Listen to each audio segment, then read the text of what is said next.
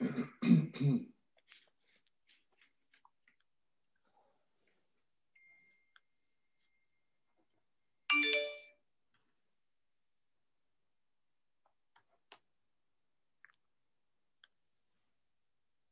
right, uh, welcome everybody to January 30th, 2021 edition of the Saturday Free School for Philosophy and Black Liberation. We're very happy to be joining you again on Facebook live stream. Uh, today, uh, we're joined by a number of our friends, Serafina Harris, Jeremiah Kim, uh, Brandon Stanford, Samir Butt, Miss Jamila from Peoria, Michelle Liu, and as always, uh, Dr. Monteiro. We'll be continuing our discussion of chapter four of Du Bois's Russia and America. Uh, we'll be reading, starting on page 100, where we left off, and continuing up to approximately page 125. But as always, uh, we're going to place it in light of current political situation as well as uh, relevant history to this moment. Uh, so, Dr. Monteiro would like to say a few words about that. Okay, thanks a lot, um, Jahan, and thank you, everybody, and good morning to everybody. You know, I just um, wanted to um, politically and ideologically contextualize this great work and kind of uh, answer the question, uh, which is on the minds of, I think, almost everybody in the free school, at least everybody that's reading this text. Uh, why such a, a magnificent text? uh, such a beautiful piece of literature remains unpublished, unmentioned, and ignored uh, after 70 years. Um, we in the Free School are perhaps the only uh, group in this country, maybe in the world, attempting to read, analyze, and apply this, uh, these findings uh, in this moment uh, to the movements and the crisis uh, that is the um, life of uh, US imperialism and the American empire. Um, hence, for us, this is neither a sterile academic exercise. I mean, if that's what we were doing, everybody could just go to sleep right now, nor an attempt, we're not attempting to use it to discredit Du Bois uh, in the way that his biographer, David Levering Lewis, did.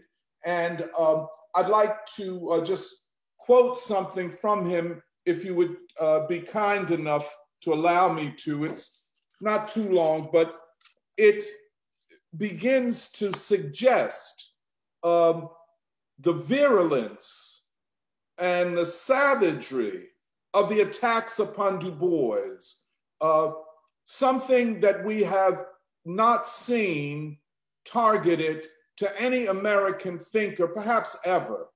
Let me just read uh, from volume two, where David Levering Lewis uh, tries to talk about uh, this, uh, this work.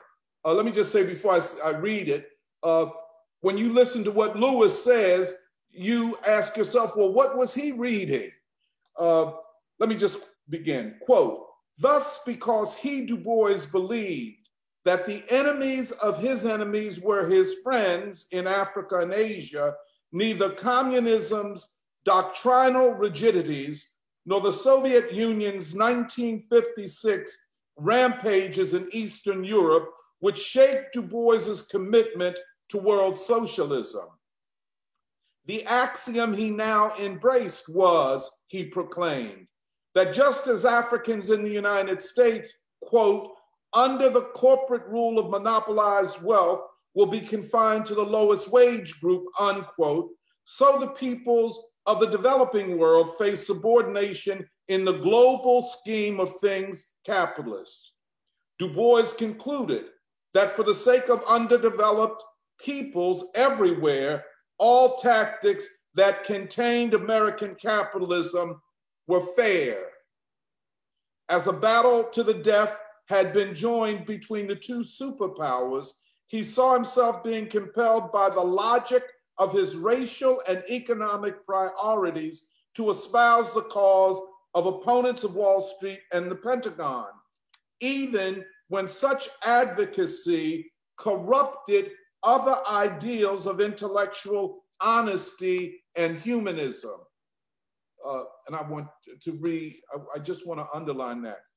Even when such advocacy, and by ad, advocacy means Du Bois's advocacy of anti imperialism and against the US empire, even with such advocacy, corrupted other ideals of intellectual honesty and humanism.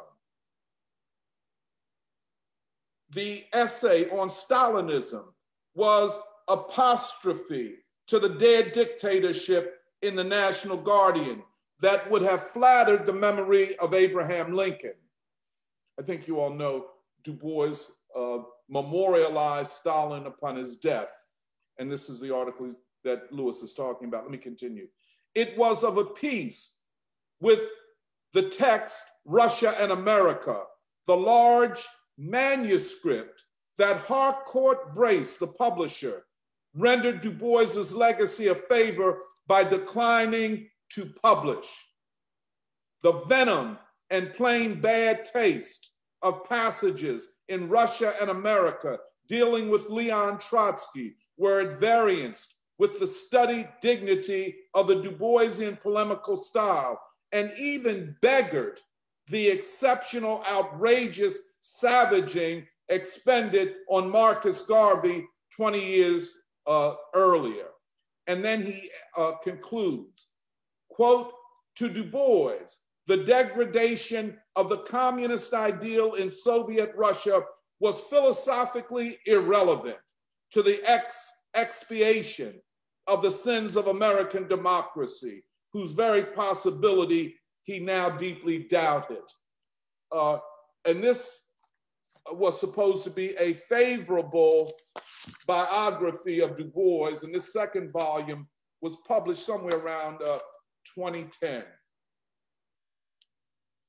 Uh, to properly understand uh, this text, and not Lewis's savaging of it, uh, and correctly read it, uh, we must apply its, uh, and to apply its uh, scientific conclusions, we must understand and answer the question why did Harcourt Brace the, Brace, the publisher, refuse to publish it?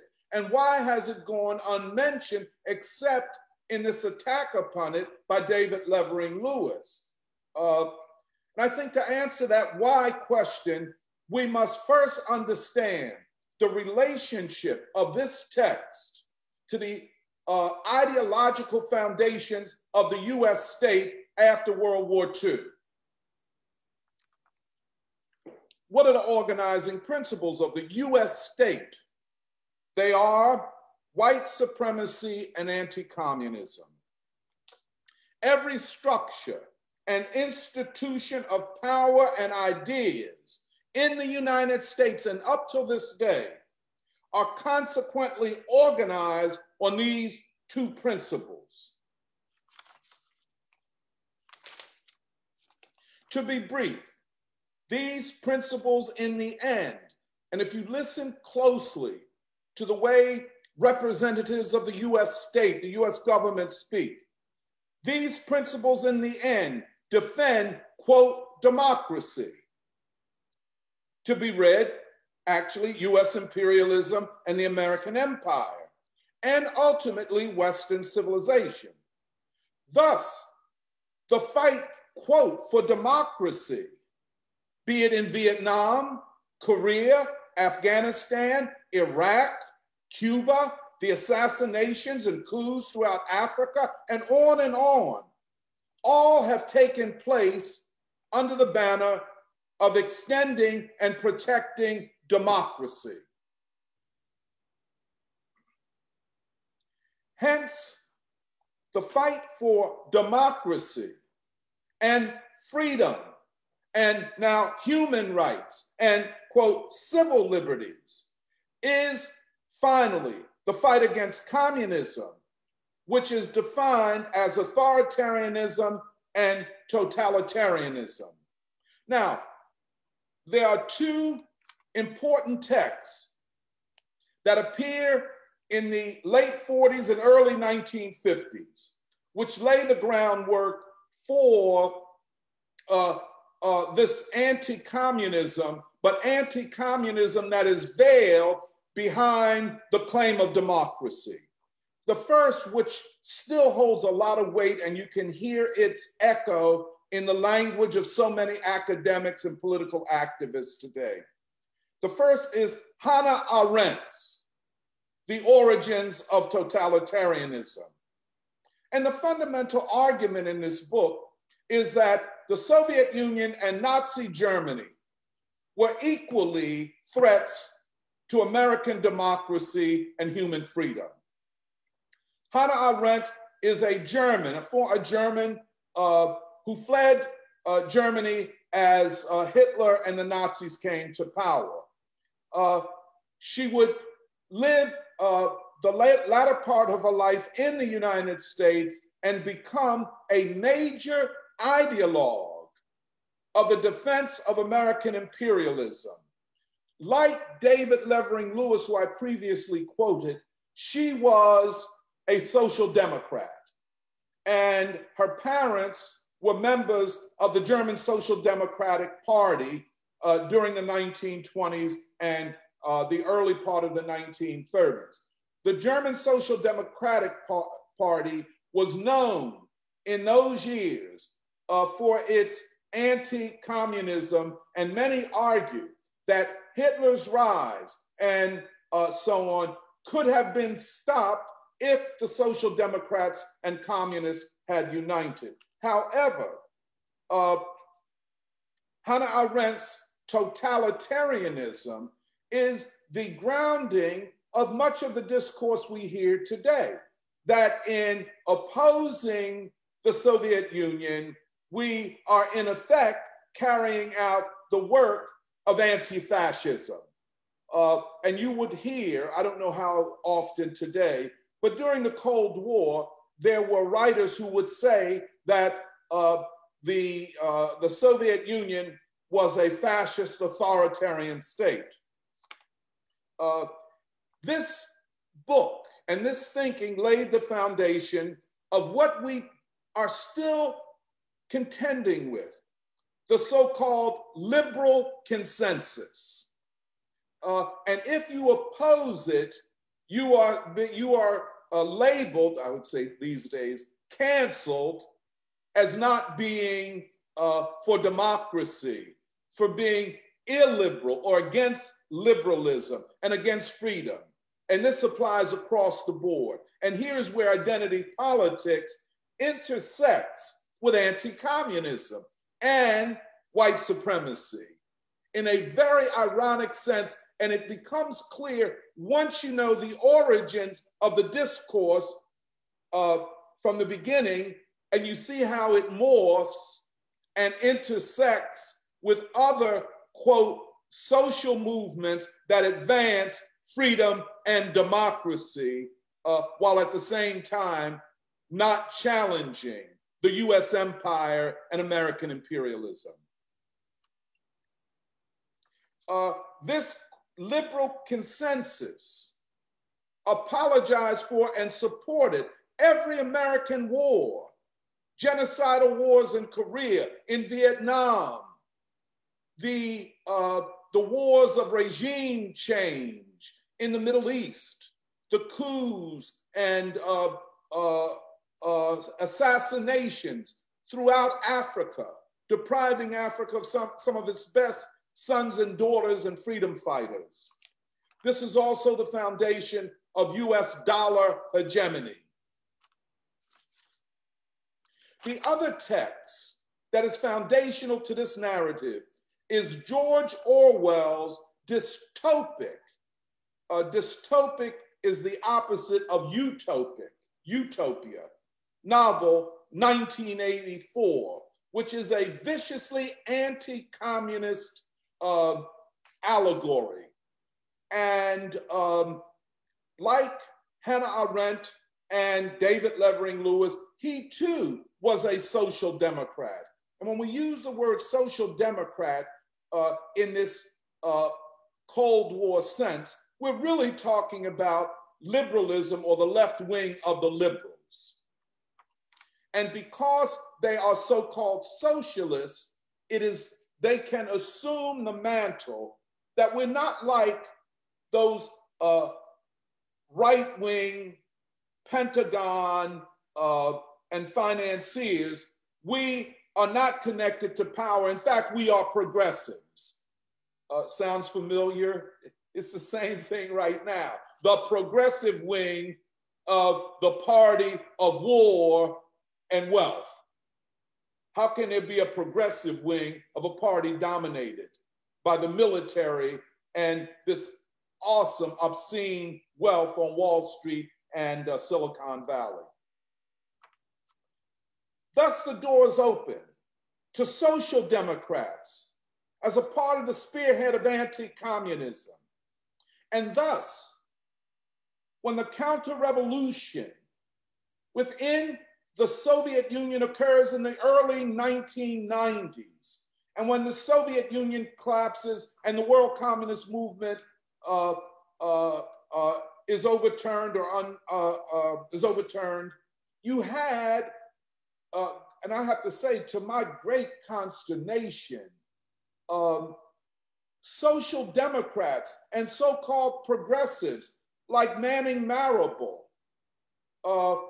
the professor, the late professor at Columbia University and one of the biographers of Malcolm X, Cornel West, and some members of the Communist Party itself celebrated.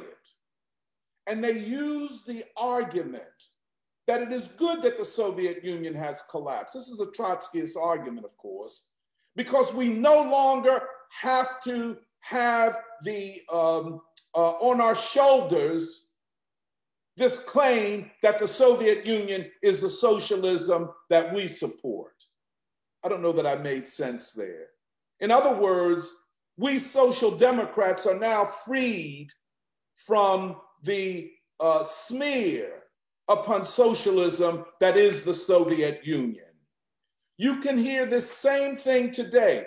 Bernie Sanders, I support socialism, but only the kind of socialism in white Northern European countries.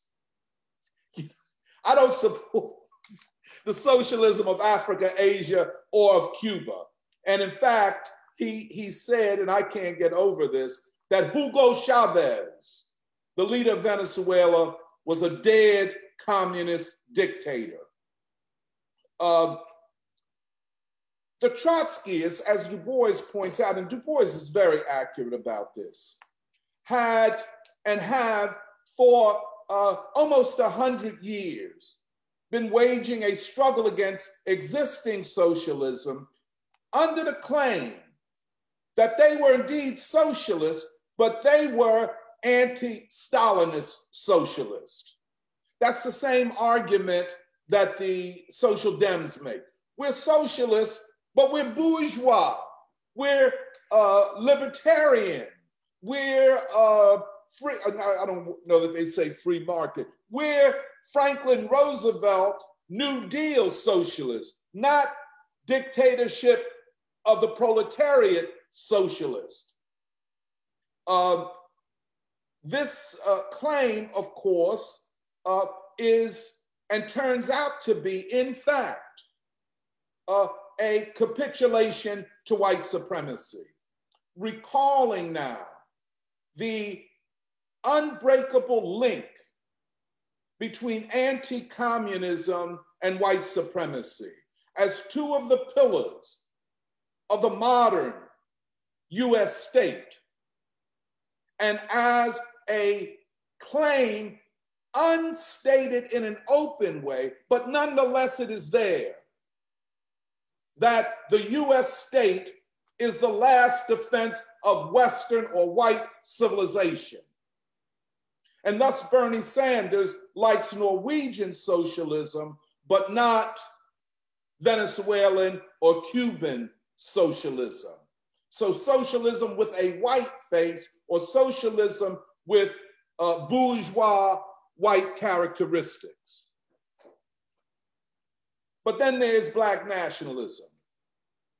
And I know this from my own experience, some very bitter experiences. Cultural nationalism, in order to make a compromise with the forces of US imperialism, will say, for example, that none of the problems of war, of peace, of capitalist exploitation, of working people are concerns of theirs because they are African. And their concern is with the uh, re you, with the uniting under Pan Africanism, albeit neo or counter revolutionary Pan Africanism or neo colonial Pan Africanism, they will say that communism is alien to Africans. Even though a wide swath of the greatest leaders of Africa, uh, Amilcar Cabral, uh, Sekou Toure, uh, uh, Neto, we could go down the list, uh, Kwame Nkrumah. And it's so interesting how the Afrocentrists and neo-Garveyites tried to separate Nkrumah from the world revolutionary process, uh, or attempt to appropriate Nkrumah and even socialism to the neo-colonial ideological project of cultural nationalism. By cultural nationalism, we're not really talking about culture. We're talking about a political project that is in its essence anti-communist and pro-American imperialism. Then there is the claims of revolutionary nationalists who claim that they are for socialism, but not the kind in the Soviet Union or, for that matter, Vietnam or Korea or Cuba. They are for an African socialism. And it is very interesting, while the cultural nationalists spare no effort in attacking communism and communists, and therefore the doors of universities and other institutions of the state are open wide to them. They don't, they don't get harassed, they don't go to prison, they don't lose jobs. In fact, um, they can wear dashikis, they can pour libation, and generally talk as much trash as they want because the ruling class understands the positionality of cultural nationalism. And their focus in the Black movement has always been, and I want to underline, has always been to attack the left forces in the Black liberation movement.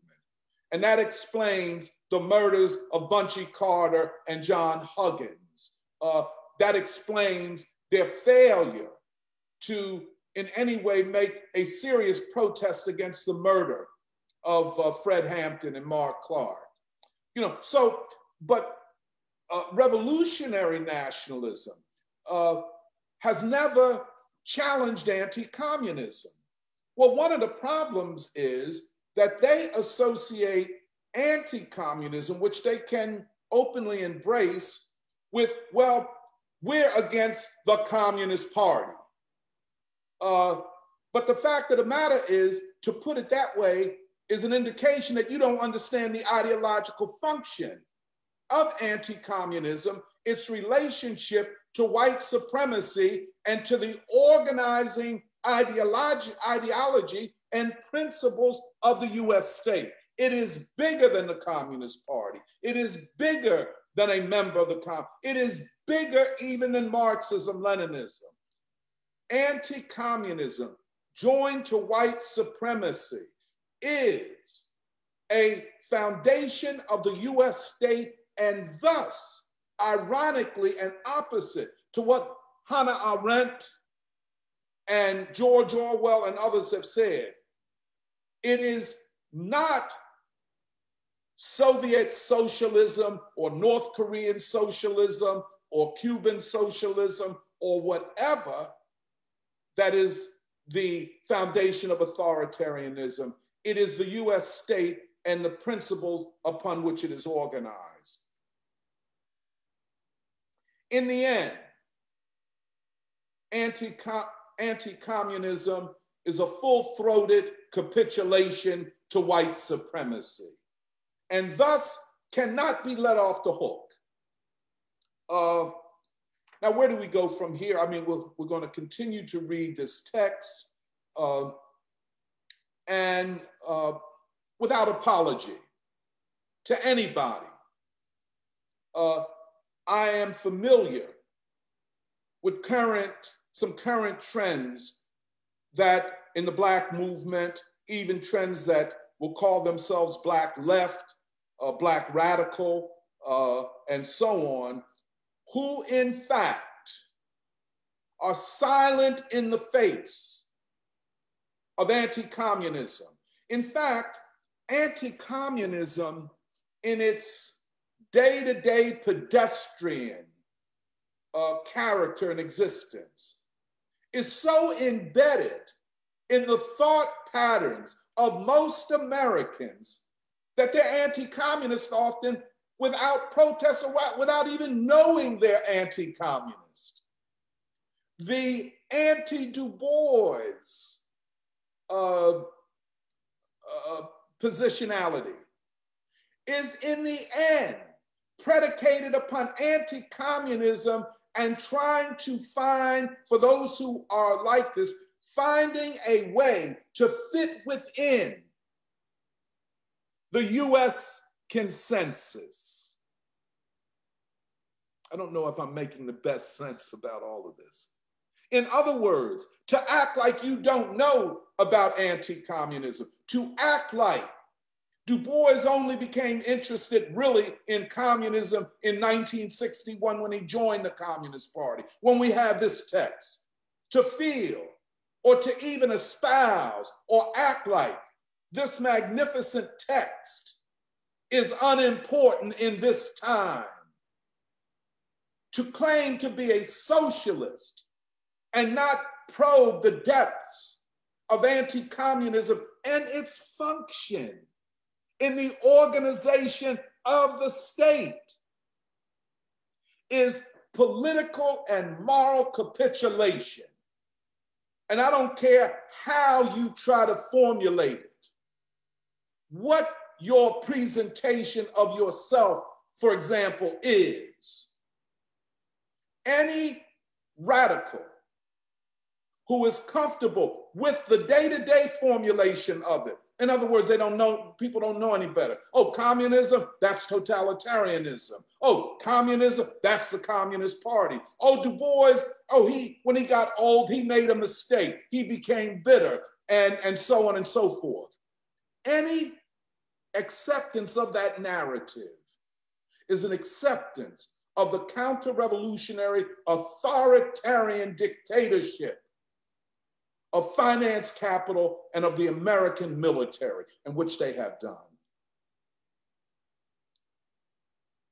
Uh, let, let, me just end on this. Uh, it is a very emotional thing for me because a lot of people think I, the first time I lost an academic job was when uh, the rank counter-revolutionary Molefi and neo-colonialist, by the way, Molefi Asante fired me.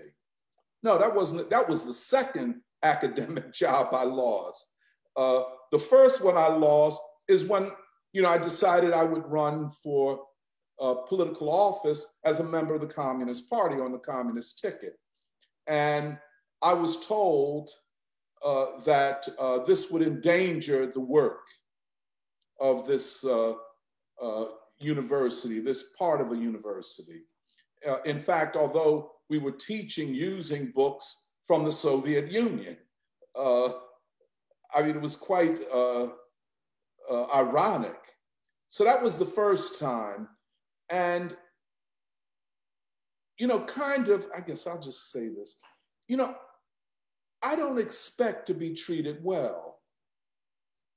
Uh, one, because I never, um, I could never live, and that's not to say others who had other, you know, kind of obligations. I could never live in the shadows or underground. if I believe in something, even today, I say it. And I think that if I believe in something, it could be, it could help other people, you know, if there can be a discourse. But, you know, uh, like people know that I was a member of the Communist Party and all this, that, and the other. And even though I don't see it as a big thing, it follows me wherever I go. And you can hear the, um, uh, the, the words people saying, or you can see how you're treated uh, uh, by people. Let me, let me just end on this. If I look, for example, Manning Marable, who's a friend of mine, he's, he passed away.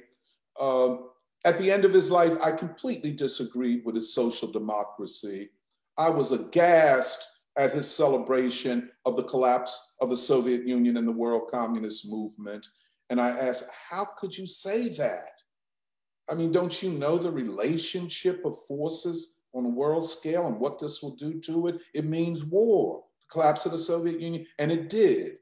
Um, Cornel West, um, for example, in a book uh, that he and Henry Louis Gates wrote, and he writes an essay on uh, Du Bois.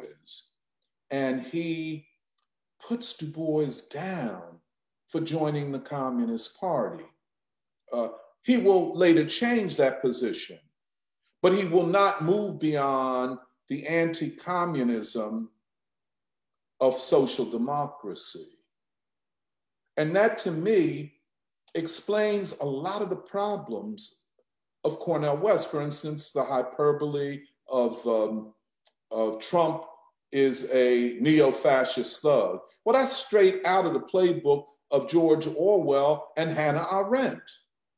You know, uh, frankly, uh, when in fact you have this large state structure which is filled with fascists and in fact organized upon principles that are not that far removed from fascism.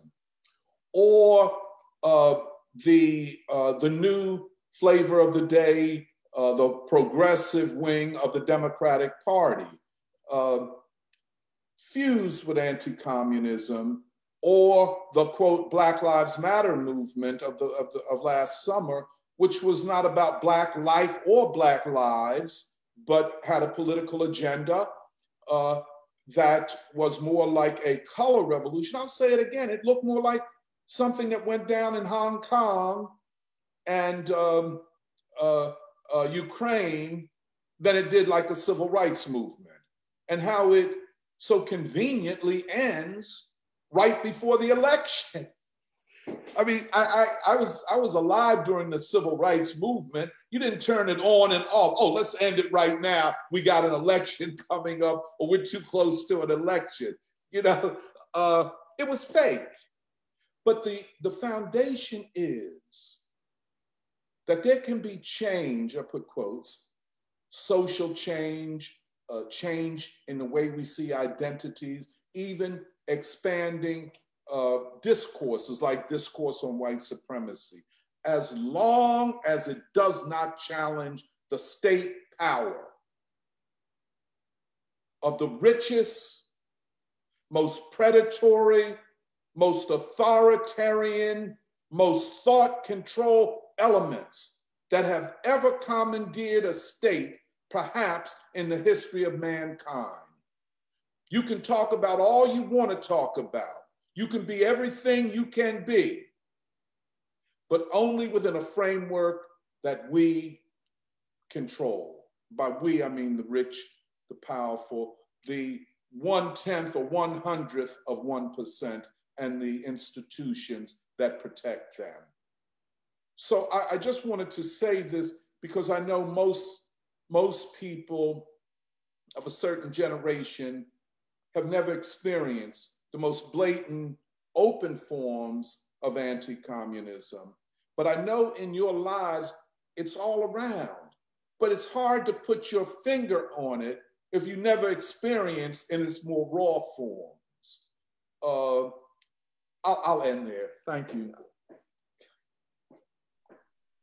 Uh, those uh, it's very important uh, everything you said, and uh, building on some of the discussions we had last week about the impact of anti-communism and the obscuring of the Russian Revolution. Um, but before we move on, uh, there's a question from uh, Vincent Kelly connected to when you were discussing the two important books of anti-communism in the 1940s and 50s. But Vincent asks uh, where does Arthur Schlesinger Jr.'s 1949 book, The Vital Center, The Politics of Freedom, fit into this? Well, it's, it's very, you know, Arthur Schlesinger is very important, a liberal and socialist coming out of the 1930s. And of course, the concept of the vital center is a political concept having to do with how does the ruling class govern? And you can have two parties and there can be differences. You can have the, uh, the Buckleys and the Arthur Schlesingers, who can debate day and night, but when it comes to the maintenance and uh, preservation of the US state, they come together. The vital center is the center from which we govern and from which we uphold the supremacy of the West. We have to remember Europe was destroyed in World Wars I and II and the Great Depression. The United States was not touched by war. It comes out of World War II with uh, unbelievable power and 75% of the gold reserves in the world, a military uh, with nuclear weapons. So that power, that threat to humanity had to be hidden behind, but we're liberals and we're only doing this. We're only carrying out genocide in Korea and in Vietnam to bring them democracy. Well, you just killed half of the people in the interest of democracy. 600 attempts to assassinate Fidel Castro, to free the Cuban people. You see what I'm saying? So the vital center, and this is where current so called progressives and social democrats, some of whom I've mentioned, fall within acceptable discourse, the vital center, the center that upholds, and this, this word democracy, it is a rat hole. If you don't get that straight, and if you don't have a class understanding of democracy or an ideological understanding of what this whole discourse is about, you get everything wrong. And you come off like the clown car in the circus train. And the ruling class laughs at, hey, let them go ahead and talk. They don't challenge anything. And that's what makes Du Bois so courageous, so great, so uh, indispensable. In 1950, he stepped to the most vicious, powerful ruling class in the world. And that's what this text is. It is it's magnificent.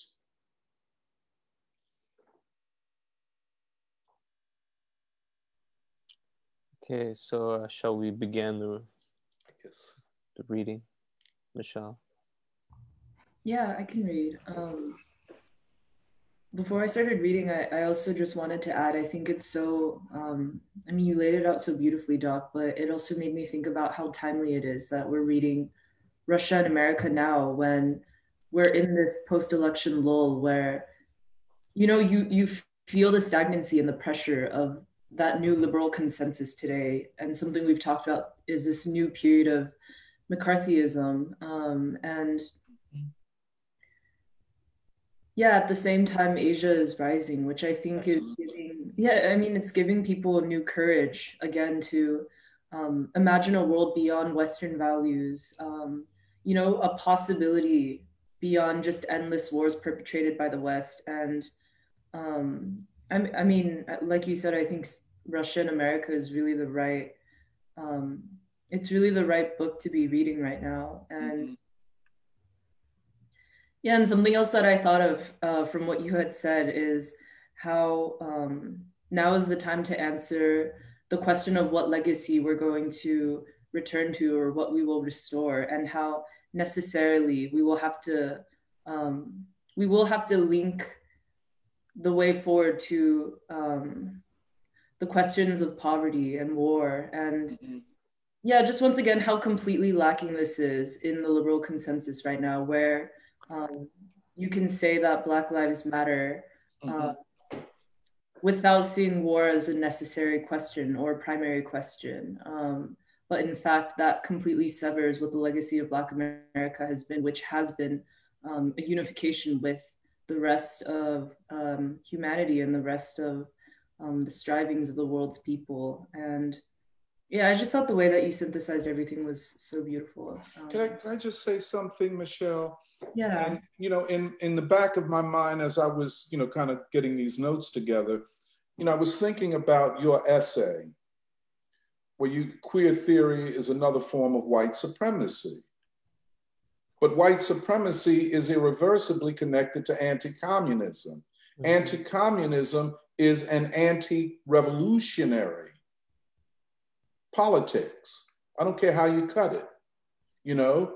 So, you know, I'm thinking about the queer movement, trans movement, all of that type of thing. I was thinking about gentrification, right. especially around the University of Pennsylvania. Yes, it's racist, but it's predicated upon the white elite who are moving around universities and taking over cities and neighborhoods see themselves as a democratic force, as a Black Lives Matter force. You know what I'm saying? All of these ironies, you know what I'm saying, Michelle? Just mm-hmm. ironies and contradictions, and everybody just goes along with it. Oh, yes, yeah, we don't like gentrification, but they are nice, you know. They do sweep the streets, right. that type of thing. And uh, yeah, well, what you gonna do type of thing. But that is why the ideological struggle is paramount. And then I was thinking, you know, Jeremiah and I, we were talking on the phone a couple weeks ago. And um, and Jeremiah said, you know, hey Doc, you know, this uh, Russian America, I think is, you know, one of Du Bois's greatest works.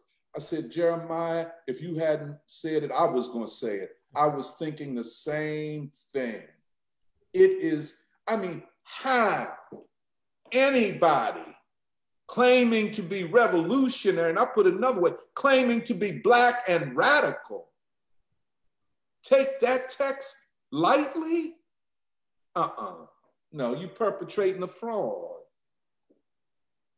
You're perpetrating a fraud. Anybody that demeans Du Bois, that has an ounce of understanding of the logic and what he was doing, and then, oh, he ain't important. Now we doing our thing. Uh-uh. No, you're a fraud. You're an opportunist. And you you don't, I mean, well, I'll shut up. Let me see. But I mean, it's a magnificent piece of literature just magnificent. Mm. And I know Jerry, Jeremiah feels like I feel. It equals Black Reconstruction. You know, it really does as a, as a philosophical work. I think us reading Russia and America in some ways feels like, um, you know, there's a feeling of coming home because you look you look around us right now and society is um, it's just so chaotic. You know, in the city of Philadelphia, violence and crime is on the uptick. Um, I mean, these are really these are very trying times, and they're desperate times, and the contradictions and the hypocrisy of um, the ruling class in the society is reaching a fever pitch, and yes. Yes. the liberal consensus is just going along with it. You know, chattering more and more um, abstractly, removing themselves further from the primary questions of the society you know what's what's truly at the root of everything that's happening. And coming back to russia and america which takes us right to the heart of this question of um, you know world peace and um, a new moral standard which can guide a new paradigm for humanity. That's i mean it's exactly where we need to go right now. It's mm-hmm. Yeah, it's just so much farther beyond um, everything else that the so-called progressivists or the left is talking about right now. Can I just say one thing? I know I keep it. you know, to me, and I, I think you feel the same as I do, Michelle. it's either Du Bois or the abyss. Hmm. It's either Du Bois or liberals. I don't care how you cut it. Because what is the ideological foundation that you stand upon? What you gonna say, Marcus Garvey? Well, that's a joke. Um, uh, what you gonna say, uh, um, uh, 1984 George Orwell? Well, you see what I'm saying? Either Du Bois or the liberal consensus, which is the abyss. Either Du Bois or an anti working class attack upon the working class. You know, a lot of Black people, they so Black that Du Bois is not Black enough for them. If you know what I'm saying, Black people understand where I'm coming from. If Du Bois ain't Black enough for you, then maybe you're not Black. Maybe you're faking Blackness. You know what I'm saying? Black on the outside, but a neo colonialist on the inside. Mm-hmm. And that becomes the project of the critical interrogation of all sides at this moment. And there is chaos. There is uh, the control of uh, social media, the big tech, of speech, man, of thought, of dissent. And you have all of this posturing and dissent, which fits within the liberal consensus, upholding the vital center of Schlesinger. Mm.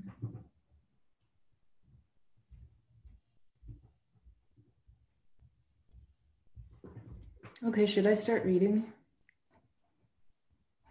Okay. Um, Go ahead. Doc, do you think that I should um, share my screen so that people can see the reading? I don't know. Ask yeah, I think yeah. Let's let's try it today. Okay.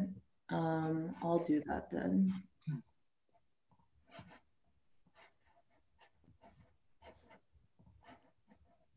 Um, Jahan, you need to enable screen sharing for me first. Oh, okay. All right, I made you co-host. You should be able to do it. Thanks.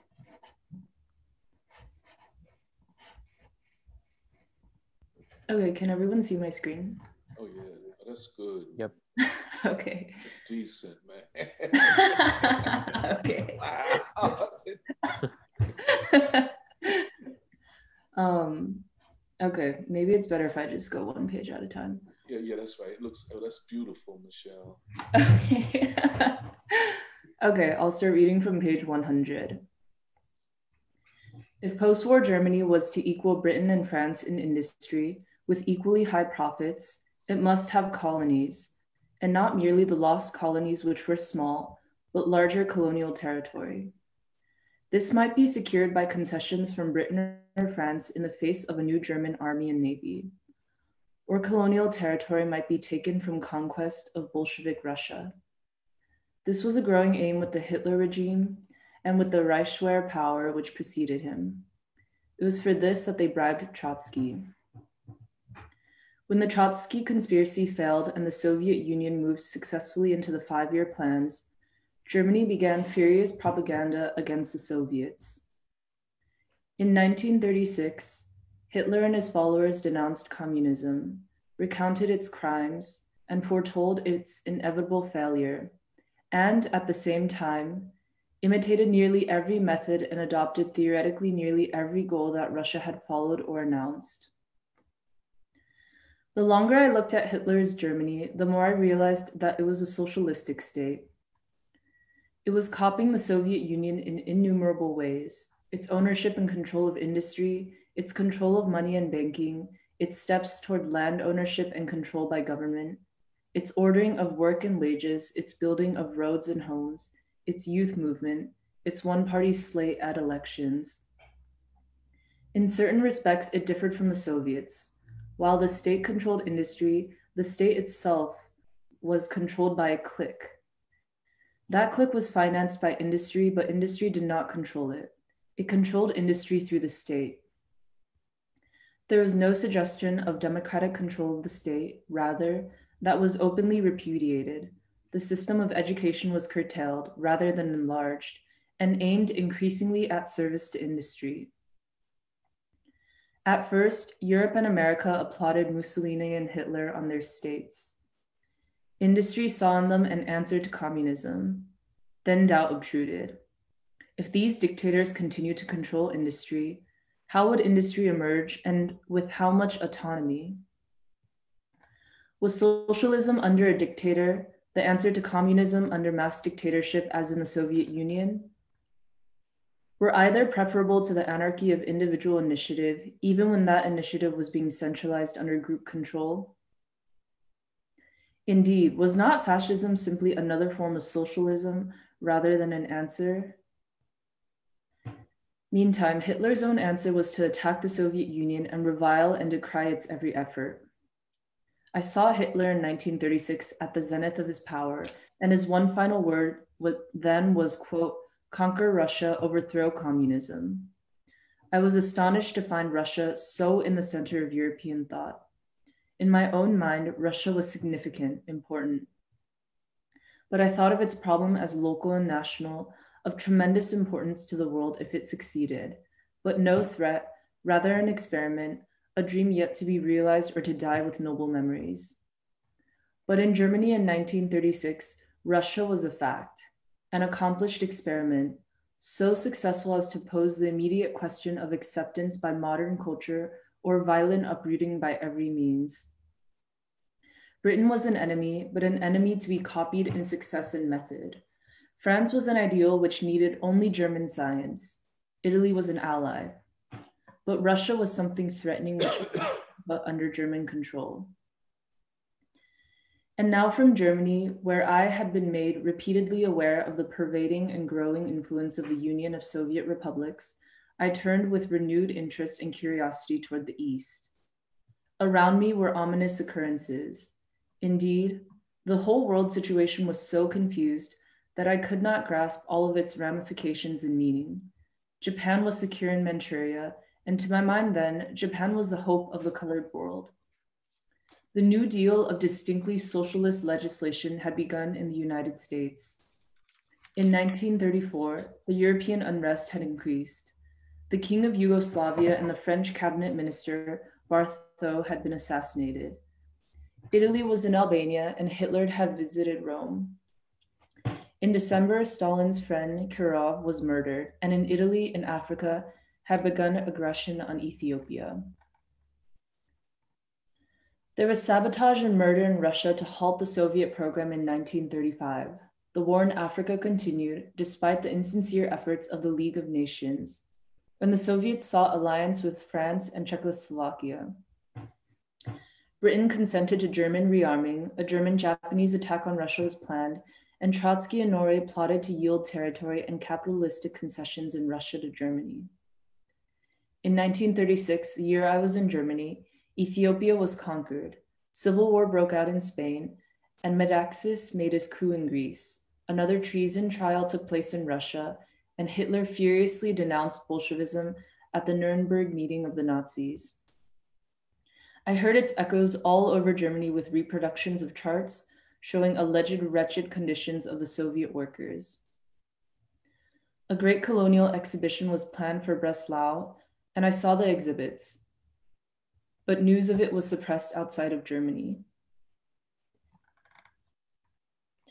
I wrote to the Soviet Union for permission to visit the country, especially to see and study the interracial situation, and also to pass through the land on my way to China and Japan.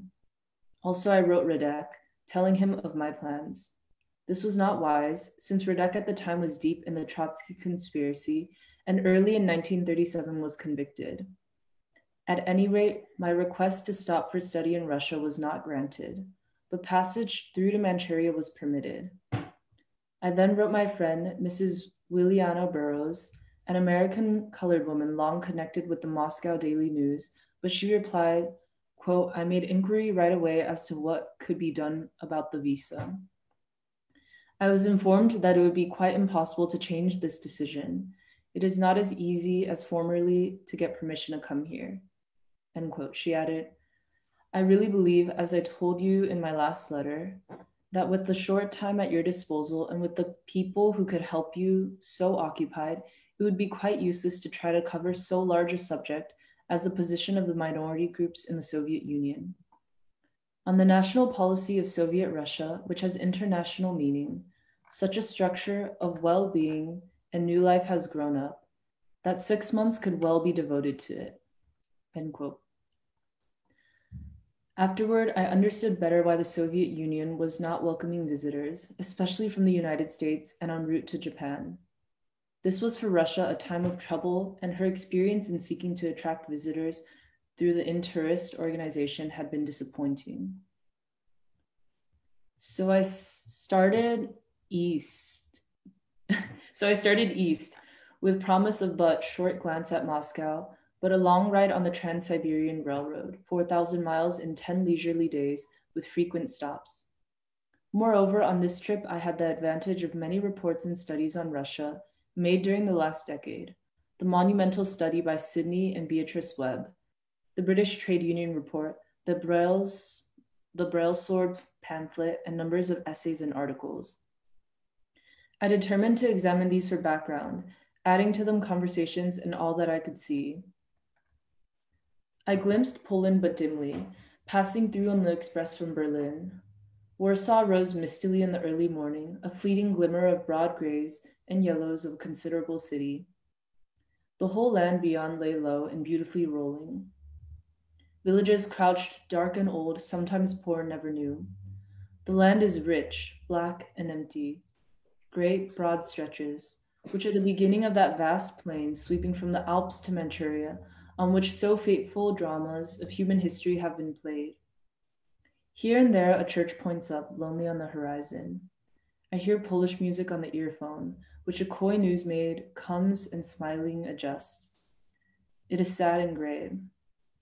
There are more clustered villages, with little homes hugging each other for warmth. There are a few cities after Warsaw, such as Bialystok, Wilkowsk, and Stonin. There are pine forests and a far off shadow of mountains. Here I pass a rich estate with great brick barns and a white two story villa hidden in trees. Beyond are broad fields, heaving with winter wheat and beehives. I think I see here and there a roadside shrine. Haystacks are black and close girded. Roofs are often thatched, cows are black and white. The land is not poor but undeveloped. Domes of the east, white, bulging and curving, are appearing on the churches. There are soldiers with guns, not many, but always a few. At one station were drawn up a dozen or more ancient one horse strokes. It has been 10 years since I had seen Moscow. The changes in that time have not been striking, but subtle and significant. There is no brave show of square and smart shop, of residential suburb and other insignia of wealth and growth of private fortunes. There are a few changes that indicate less expenditure and display than in 1926. The, the golden domes, so characteristic of old Moscow, are disappearing. The vast cathedral of Christ the Redeemer, which must have cost Tsarist Russia 100 million loaves of bread, is gone, and in its place only a vast hole and foundations. Foundations, that is the word that characterizes Russia of today.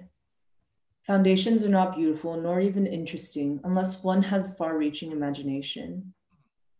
It is October 1936. I am in Russia. I am here where the world's greatest experiment in organized life is making whether it fails or not.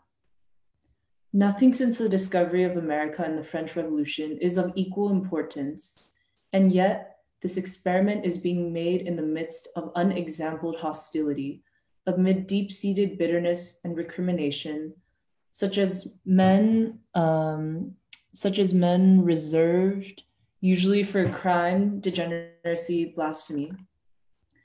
I listened to the frenzy of hate and loathing when the Nazis at Nuremberg frothed and spit on Russia. I have just read the prayer of that old and dying priest, whom millions call the successor of Jesus Christ, as he brackets war and communism in one curse. Yet can one doubt the sincerity of Russia? Can one question for a moment the gain to civilization if it were proven possible to make human welfare rather than profit the chief end of industry? Even if Russia fails to accomplish this, or accomplishes it only in part, what a stupendous adventure, what a search magnificent, and at a cost so far less than that of any similar revolution in world history, if perchance there ever was such an effort on such a scale. What is the sober truth? This is no utopia, no fairyland of joy and plenty. Moscow looks much like other cities. There are people in crowds, well clothed and ill. There are various insignia of poverty and crowding. There are poor homes, crowded streetcars, tired workers. But with all that one conventionally expects in a modern city, there are some things astonishing. First of all, one misses the stores. Conceive a great modern city without street upon street of shops, stores and again more stores, duplicate stores, stores for necessities, for luxuries, for, for frivolities, for clothing, for food and clothing. There are stores in Moscow, but few, widely spaced, and run by the state. Think first of the space and rent saved. Think of the saving in advertising alone. On the other hand, the comparative paucity of stores must entail trouble and loss of time. One sees long queues at the shops waiting to be served. Yet here is an attempt at system in the most anarchic part of capitalistic enterprise the distribution of goods to the consumer. The private shops of the NEP have disappeared from opposite the Kremlin. The state directs retail trade. There are compact, well-stocked gross, well-stocked stores here and there throughout the city, to all appearance efficiently manned and run, with goods aplenty, but not all goods. There are a few luxuries, perfume, face powder, and other bits that my friend says were either unpurchasable in 1926 or imported at high prices. These are, quote, made in Russia.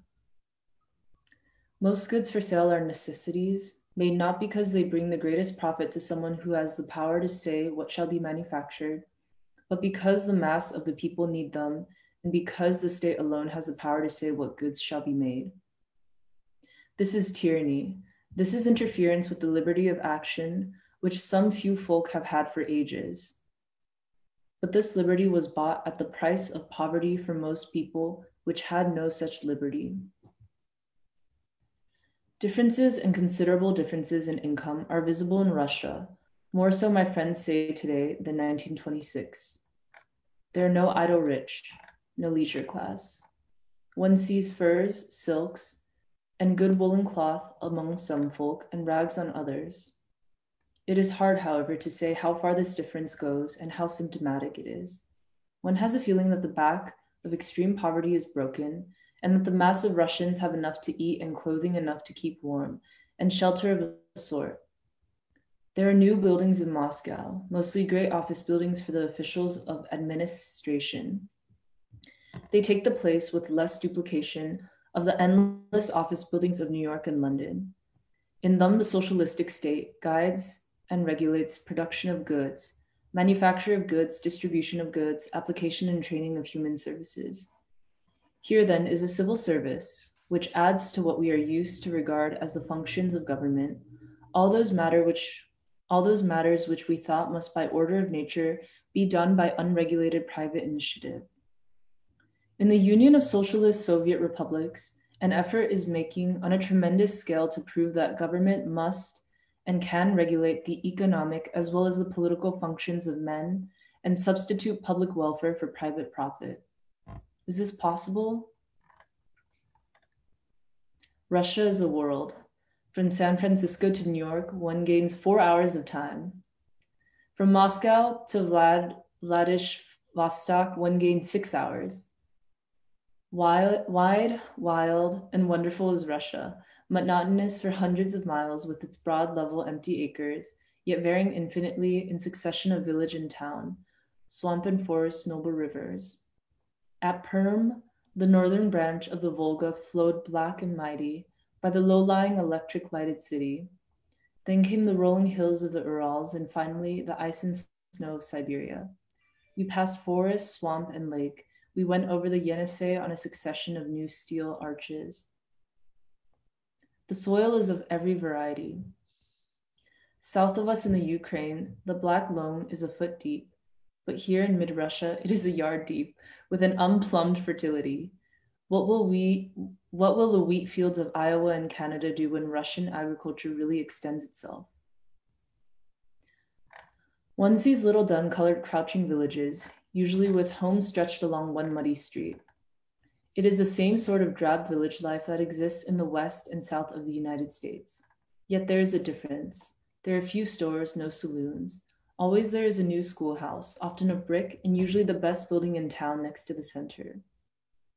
The center of the Communist Party is a common meeting place, a means of adult education and propaganda, a place where the radio brings news and entertainment. We came to Ir- Irkutsk in the black mist of early morning. I struggled reluctantly up from the drug of dream and saw the sunrise on the lake Baikal. Baikal is a jewel hung in space at that fateful spot where Europe becomes Asia and where the waters part to make Pacific and Atlantic. Behind is Russia and Europe, before is Russia and China. Here meet the past, the present, and what will be. Our steam is our steam in the cold blast falls and lies low like lace across the waters. The sun casts aside her morning mantle of mist and shines white and clear. More and more recklessly, we bore into the mountains, and the mountains ahead rise in ranks, black in front from iron, silver and snow behind. Slowly, persistently was the rush, hour after hour, mile after mile. The lake reveals some warning of its vast size and grandeur. It is a sea, a rift in a continent, born of some ancient rift in heaven. Six long hours we fly along its shores, and yet, when we leave it and plunge toward Manchuria, we have only skirted the small curve of its lower border.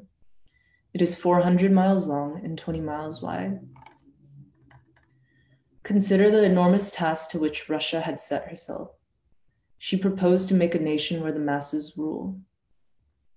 Many wise men earnestly and honestly believe the task is impossible, that for all foreseeable time, the mass of men will serve some form of aristocracy, while civilization will always mean the culture of the few.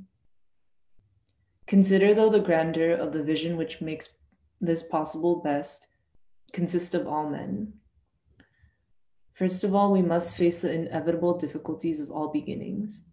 One found in Russia in 1936 dirt and bad manners. Eating and bathing habits were unpleasant. Equality of status, where there is as yet no real equality of culture and habit, has been endlessly inveighed against from the French Revolution to the emancipation of American Negroes. This in 1936 greatly bothered observers of Russia. They were obsessed by the glamour of culture and wealth in a few, despite the degradation of the mass on which this culture was built. Wealthy East Indians, rich Chinese, Russian Grand Dukes bring to such people only the deepest admiration and envy. They mention them with hushed voices and accept their notice with reverence.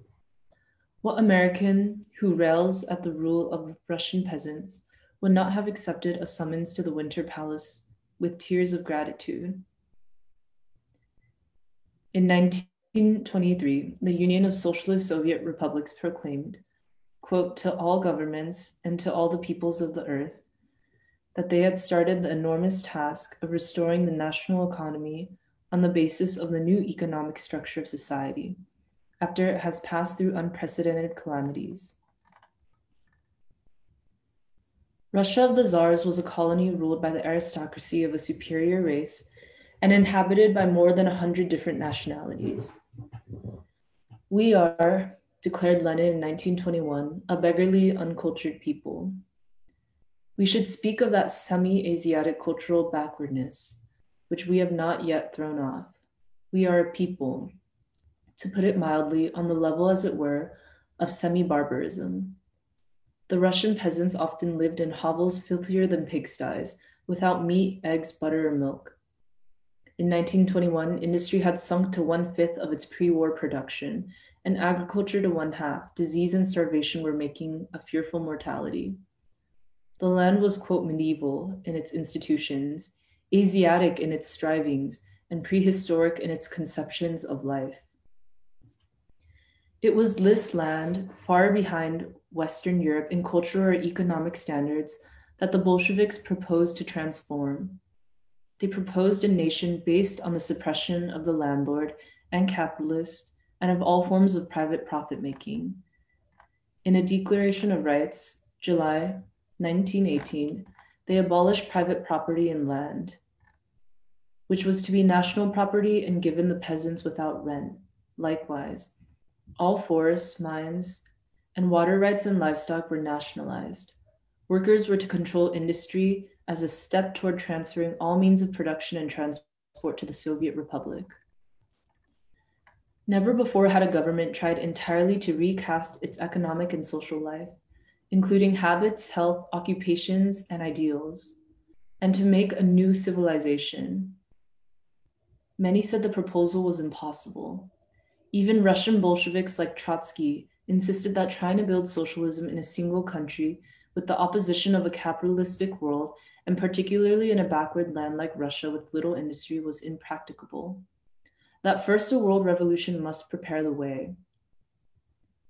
But Lenin and his followers insisted on trying their programs in Russia alone. They knew the risk, but they took it, even after world attack.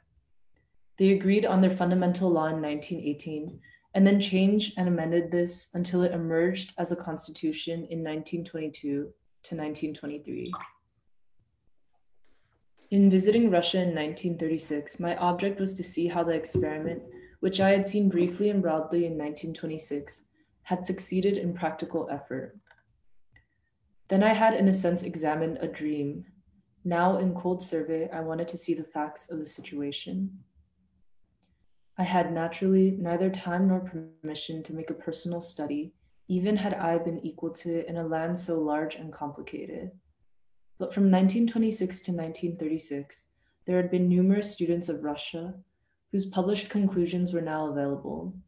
There had been a succession of Soviet studies and government reports, which seemed to me quite as reliable as government reports anywhere, requiring, to be sure, evaluation in the light of national susceptibilities, which in the case of the Soviet Union naturally weighed heavily.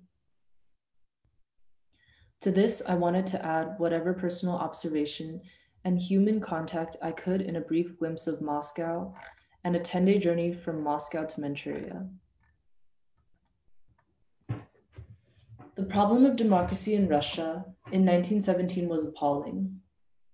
Here were over 100 million people in a land extending from the Arctic to the Black Sea and the Pacific to the Baltic, over two thirds illiterate, belonging to many different races, cultures, and languages and religions.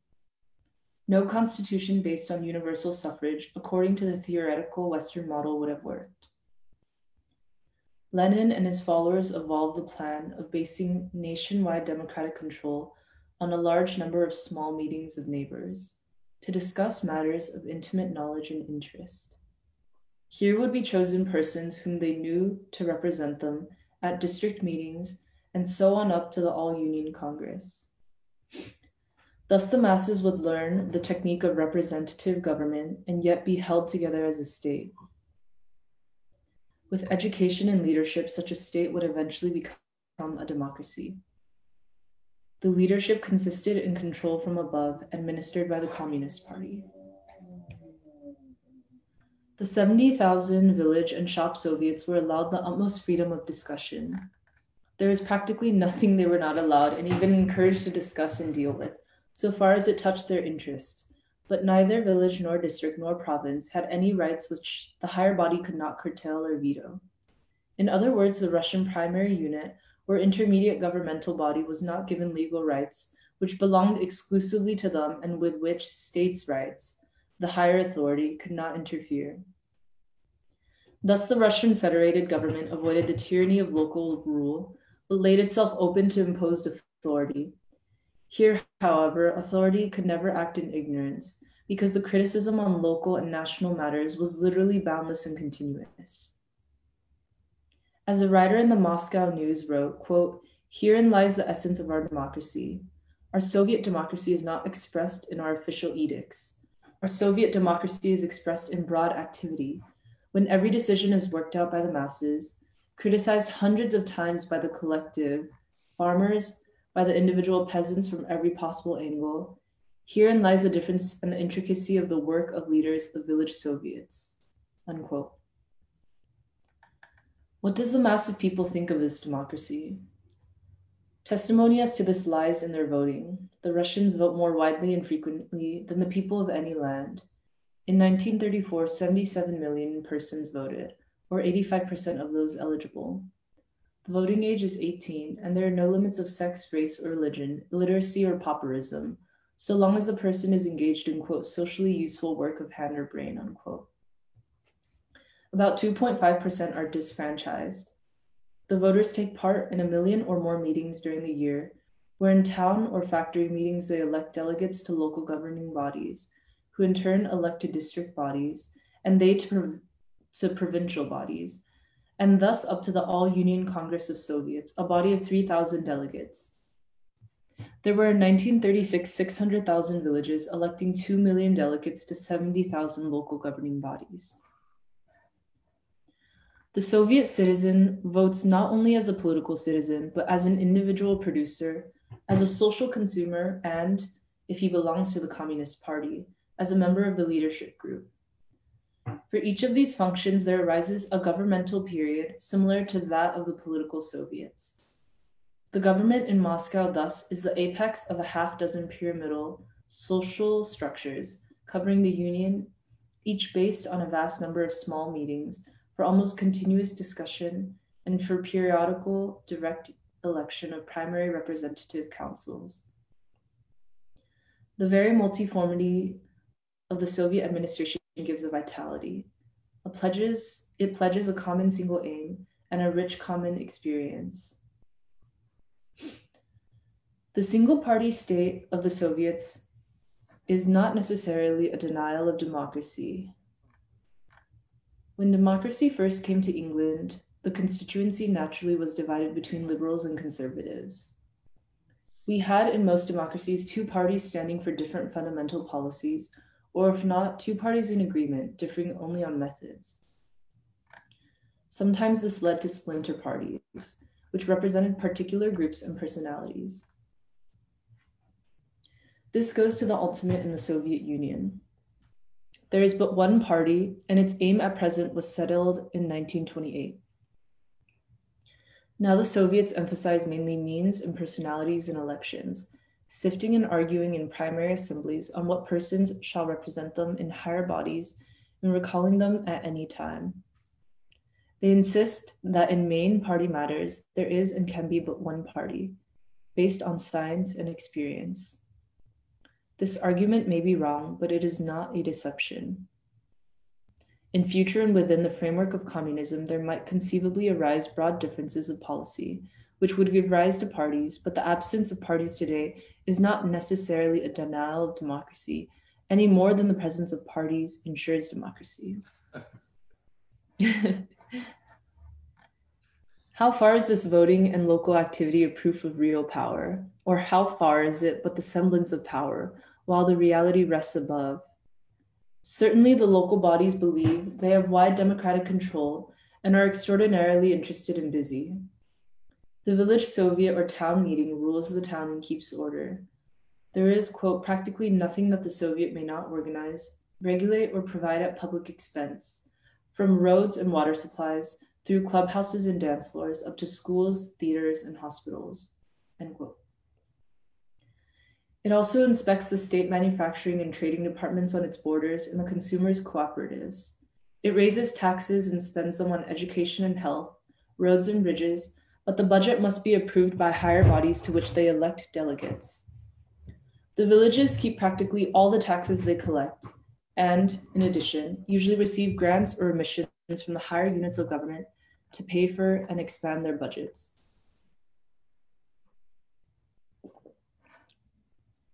If anyone doubts this, the planning for democracy in this nation, the system of Soviet education would seem a sufficient answer.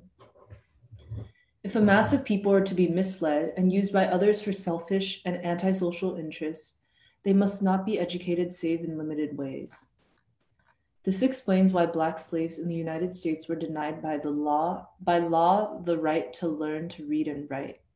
It explains the determined limitation of native education in all colonies. But in Soviet Russia from the beginning, the revolution stressed education. From 1914 to 1912, education sank to its lowest depth. Then came an effort to educate a nation unparalleled in modern times. Quote, there is no other fragment of Earth's surface at all comparable in extent in which anything like this conception of an educational service prevails. Unquote. It is universal compulsory. It is universal compulsory education free of expense, not only for literacy, but for life, with no restrictions of race, sex, color, or creed. School attendance increased from 14 million in 1929 to 26 million in 1933. Illiteracy was reduced to 10% in 1933. College enrollment increased from 207,000 to 491,000. And most of the students were workers and peasants' children. As a result, reading habits increased and newspaper circulation rose from 12,500,000 in 1929 to 36 million in 1933. No matter how much of a false propaganda no matter how much of false propaganda and deception may have crept into the Soviet government, it has taken the one sure path eventually to base Russian life on intelligence and right. Everywhere in Russia in 1936, one saw the schoolhouse.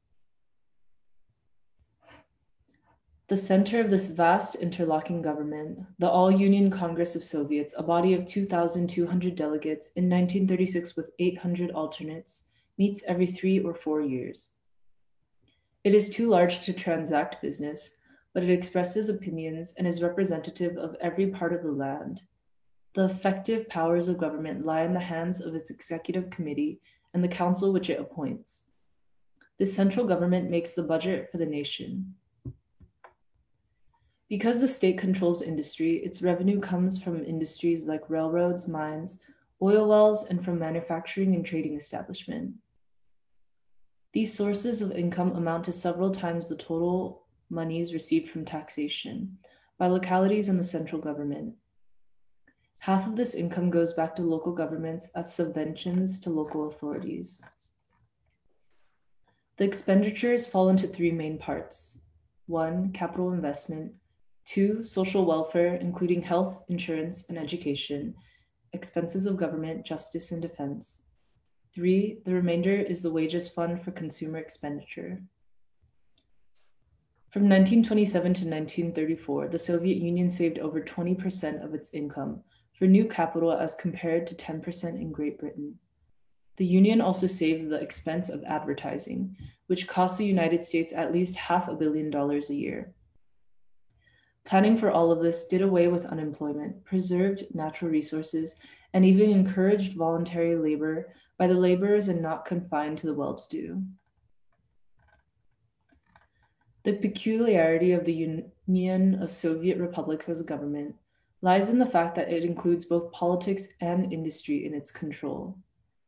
The criticism leveled at this unusual undertaking is that it supplants the vital impulse of private profit that no state can conduct industry successfully because of the nature of the task. The Soviet answer is first that if the state can conduct industry, then industry will be aimed at the objects for which the state exists. And if those objects are the well being of the mass of inhabitants, the nation will be better off. Secondly, the Soviets say that as a matter of fact, they are successfully conducting industry. On the basis of prices prevailing in 1926 to 1927, Russian production increased from 16 to 34 billion rubles for the period 1928 to 1932. It exceeded the pre war level more than threefold and the 1928 level more than twofold. Sidney and Beatrice Webb say, quote, viewed in comparison with other nations that suffered from the Great War and measured either by capacity produced or by the aggregate of commodities and services distributed, there seems no doubt that the material progress of the USSR from the exceptionally low level to which it had been reduced in 1921 has not only been enormous, but has even been proportionately greater than that of any other country. In fact, the Soviet Union has quite obviously grown richer in the very years in which most, if not all, other countries have grown poorer. Unquote. But, asks the Western world, if this is true, what has been the social cost? Germany under Hitler raised production, but it was at the cost of eliminating the trade unions as effective instruments of industrial democracy. What was what has happened to Soviet unions? The Soviet Trade Union is both a government agency and the voice of labor and industry. Its primary unit is the factory, mine, or industrial establishment where men work, and all who work in a single establishment producing the same commodity or service belong to that na- union, no matter in what capacity they labor. The members in each shop or factory elect councils. These, these councils elect delegates to district councils, and they to republic councils up to the All Union Congress of the 154 trade unions of the Soviet Union. The Russian Union is not, therefore, like the American Union, a group designed to fight an employer or an industry for higher wages or pensions or better conditions. These things they want and fight for. But the path to achieving this is through the trade union hierarchy, which means that all industry is taken into account and not a single plant or one branch of industry. But into this account, the interest of the worker is considered by his representatives, elected by the voice of each little group of shop employees. They vote in union meetings and elect delegates to district meetings the district organization elects provincial bodies, and so on up to the All Union Congress of Trade Unions, which is an organ of government considered by Lenin as first in importance. No government policy is decided without consulting this body. For all local disputes as to ages, hours, and conditions of work, immediate hearing is given and arbitration instituted. The board, consisting of three representatives, one for the management, one the leading union official in the plant, and third, a member of the local communist cell. Such arbitration is usually successful. If it is not, it can be appealed to a higher body with similar representation or to the National Commissariat, Commissariat of Labor. The 18 million workers in the Soviet Union in 1936 were grouped into 154 unions in tens of thousands of establishments.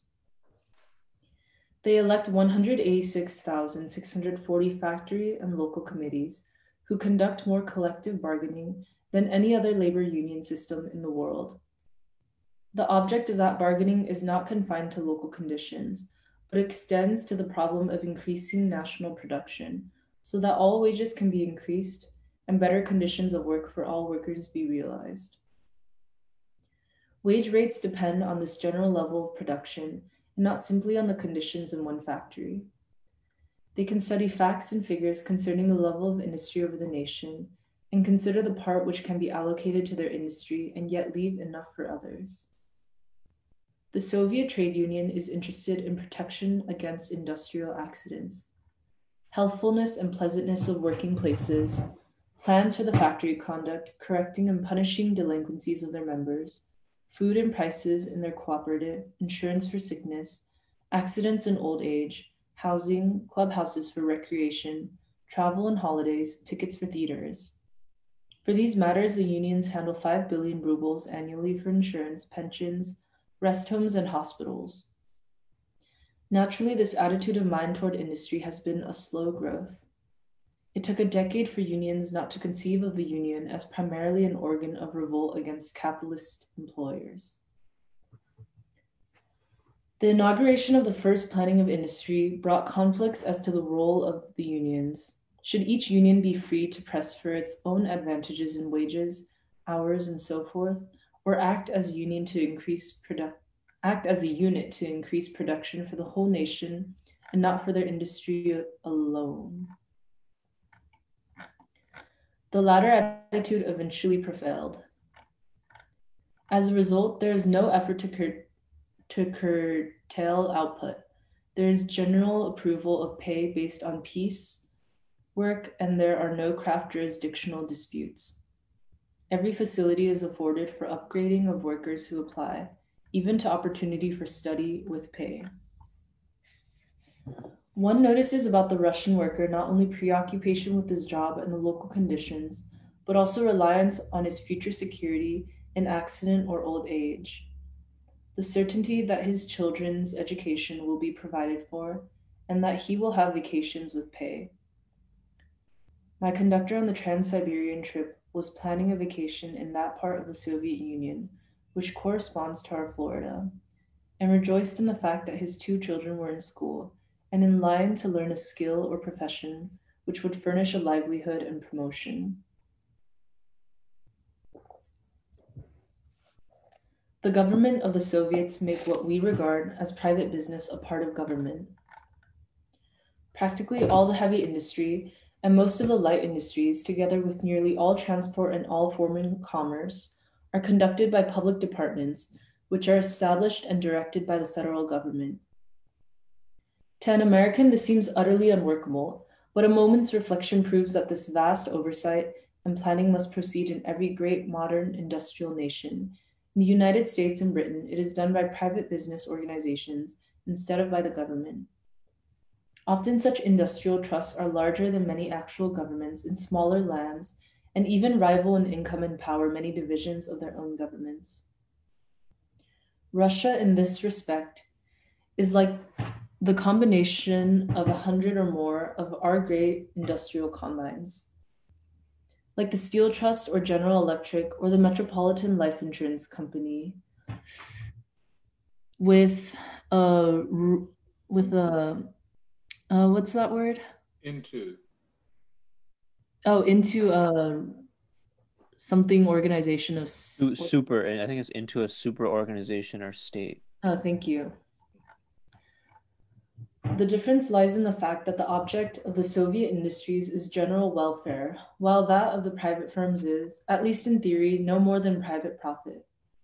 Even this calls for careful planning of industry, trained technical management, and efficient and loyal workers. The first criticism of this governmental excursion into industry, which occurs to an American, is that it lacks that incentive to effort which the profit motive provides. In Western countries, the greater part of the production and distribution of commodities and services is conducted by private persons with the object of making profit for themselves and not aiming directly at service to the community. Indeed, if profitable and a disservice, it may be still allowed to continue. Nevertheless, incentives to work have bothered all employers of labor. Higher wage, shorter hours, and better conditions of labor are the usual incentives in Western lands. But in the Soviet Union, the workers had to be asked to adjust their demand for wages to the level of production, which meant sacrifice for the poor who had never had much. To induce competition and extra effort among workers was a difficult task in a world where most laborers tried to reduce output, discouraged piecework pay, and malingered on the job as a matter of policy. The Soviets tried to combat this by encouraging competition in work, emulation, voluntary effort, like that which helped build in Moscow the most beautiful subway in the world. A series of public awards and orders have been instituted for manual labor, as well as scientific research or art creation, and suggestions have been encouraged and rewarded in every line of work. In 1930, over a half million rationalization suggestions from workers were received from the state, were received from workers were received the state, which resulted in savings of 20 million rubles. Stalin said in 1933, the most remarkable feature of competition is the radical revolution it has wrought in men's views of labor, because it transforms labor from a disgraceful and painful burden, as it was reckoned before, into a matter of honor, a matter of glory, a matter of valor and heroism. There is not and cannot be anything similar to it in capitalist countries. There, under the capitalists, the most desirable end which earns social approval is to have an income from investments, to live on interest and to be freed from toil, which is regarded as a contemptible occupation. This program calls for planning of human action and control of the material world on a scale never before attempted, and to an extent which modern civilization was has hitherto regarded as impracticable. To the astonishment of the Western world, the first five-year plan, even enlarged in scope, was substantially fulfilled in four and a quarter years. A second five-year plan, for 1933 to 1937, was immediately put into operation. The significance of this was increased by the financial collapse of the Western European world in 1929, which made the projected invasion of Russia impossible. This confirmed the Russians in their firm belief that Western capitalism was on the edge of complete collapse because of inherent contradictions and paradoxes. The Soviets argue that this planning is the only alternative to the anarchy of individual free initiatives with its recurrent booms and slumps and with its perpetual mass of unemployed. They say that demand for goods and services is fairly stable and can be calculated, that production to meet this demand can be arranged without letting speculation overproduce in particular lines for possible individual profit or make artificial scarcities for higher prices. Thus, financial storms and panics can be avoided. Only long experience over a span of years can prove this but the experience of the Soviet republics up to 1936 cannot be ignored. The Western world answers that planning involves the slavery of the working class. But does it involve more slavery than other methods of doing the world's work? If a man lives, he must work himself or live off the work of others. Labor on the part of somebody is compulsory. The choice of labor is wide in Russia by educational opportunity, by promotion according to ability, by desert. But for total um, but for the total amount of labor and its efficiency and distribution, there is compulsion. But such compulsion exists everywhere and always has. It is greater in Russia than elsewhere, if we remember that the Soviets allow no idle rich. It is, however, clear that for such a planned state, there must be leadership. The conventional industrial state of the Western world depended on the self appointed leadership of captains of industry with profit as the chief motive. This had to be supplemented by philanthropy and the ideals of human progress as expressed by popular leaders in literature and art, in religion and in social progress. The occurrence and efficiency of such social leadership was left mostly to chance. There was little effort to substitute science for chance in human social progress. This was because such scientific leadership in human conduct was regarded as impossible. In Soviet Russia, the Communist Party in 1936 appeared not as a conventional political party, but as an organized but as an organization designed to train leaders for the state. The function of its membership was extra legal and thus certainly liable to abuse. But on the other hand, its objects were clear and its ideals high. It based action on the communism of Karl Marx and Friedrich Engels, as modified by Lenin and Stalin, and by decisions of the Party Congress after long discussion and broad experience. The party requires in its membership the same regularity and obedience to decision and discipline which political parties usually ask. Like members of a religious order, the communist must obey orders as to work and place of work, and he takes what is in reality a vow of poverty or at least low income. The chief fact is that an attempt is seriously made to keep membership on a high level of intelligence and character, and periodical dismissals from membership are made when the members fall below the standard. Of course, the members have certain privileges, and this tempts many to join who are in fact below the ideals. They attempt to base leadership first on science, and secondly on special training and actual experience. Their scientific foundation is Marxism, as modified by Lenin and Stalin and others, and their course of study and action is membership in the Communist Party, with its discipline, study. Um, I think the pages might be reversed. Uh, I think it skips page for some reason. Page 121 is missing. It just goes from 120 to 122. Oh, okay. Uh, well, continuing on 122, 1917 said, Mohammedans of Russia, Tartars of the Volga and Crimea, Kyrgyz and Sarts of Sib- Siberia and Turkestan, Turks and Tartars of Transcaucasia, your beliefs and customs, your national institutions and culture are hereafter free and inviolable. You have the right to them, know your rights, as well as those of all the peoples of Russia, are under the powerful protection of the revolution and of the organs of the Soviets for workers, soldiers, and peasants. Unquote. This did not remain mere declamation.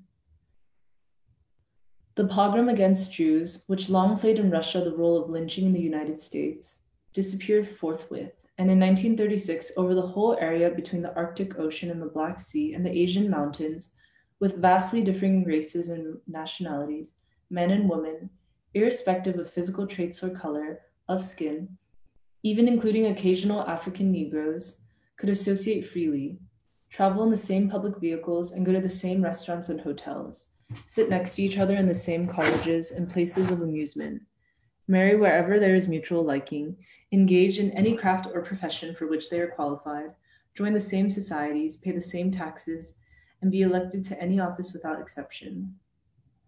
No other on nation on earth can boast of such a situation. Nor did the Soviets forget the oppressed peoples of the earth. The colored races, the colonial peoples, the exploited nations. They declared in 1923, quote, as the natural ally of the oppressed peoples, the Union of Soviet Socialist Republics seeks to live in peace and friendly relations with all peoples and to establish economic cooperation with them. The Union of Soviet Socialist Republics places before itself the aim of furthering the interests of the laboring masses of the whole world. Over the enormous territory stretching from the Baltic to the Black and White Seas and to the Pacific Ocean, the Union is already realizing the fraternity of nations and the triumph of labor, but it is striving at the same time to bring about friendly cooperation between the peoples of the whole world. Unquote.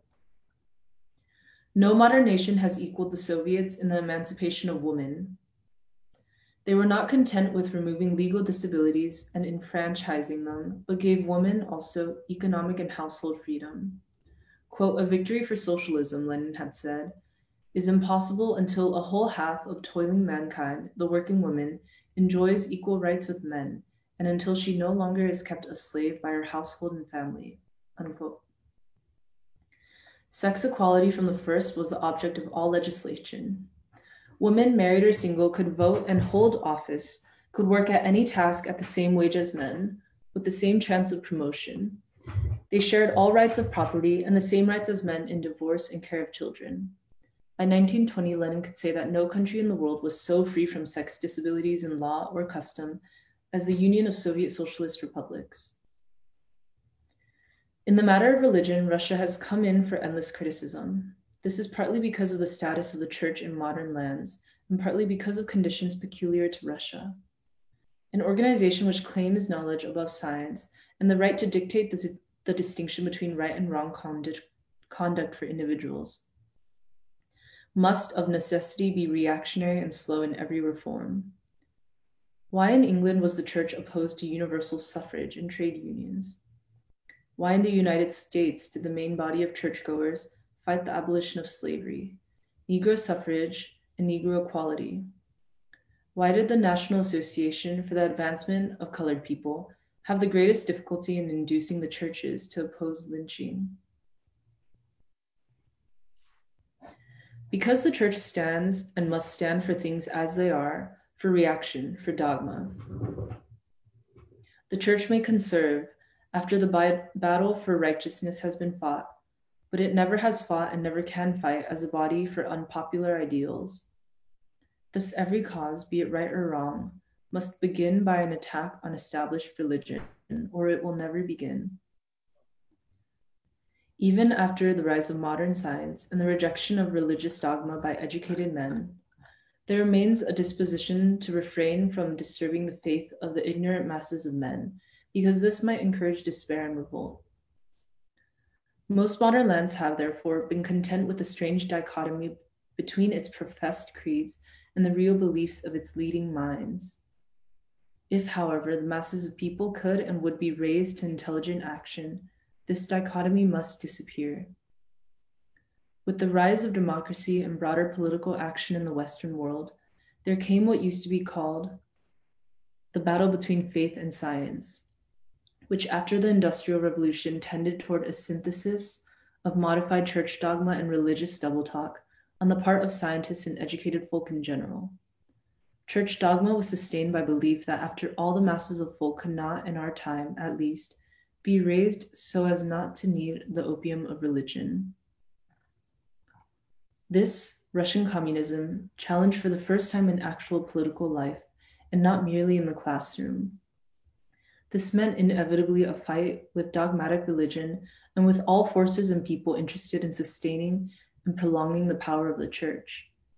Whatever chance there was to postpone or evade this battle was made impossible by the very character of the Russian established church. With an establishment like this church in almost total control of the minds, beliefs, hopes, hates, and fears of the masses, communist government, if it hoped even to begin its reforms, must start with a duel to the death. The Russian Orthodox Church in the early 20th century represented the worst tendencies of religion. The Tsar, as head of the church, had in 1916 as one of his chief advisors a drunken, thieving, dissolute monk who disgusted the world. The village priests were for the most part ignorant and superstitious. The wealthy monasteries thrived on, quote, miracles.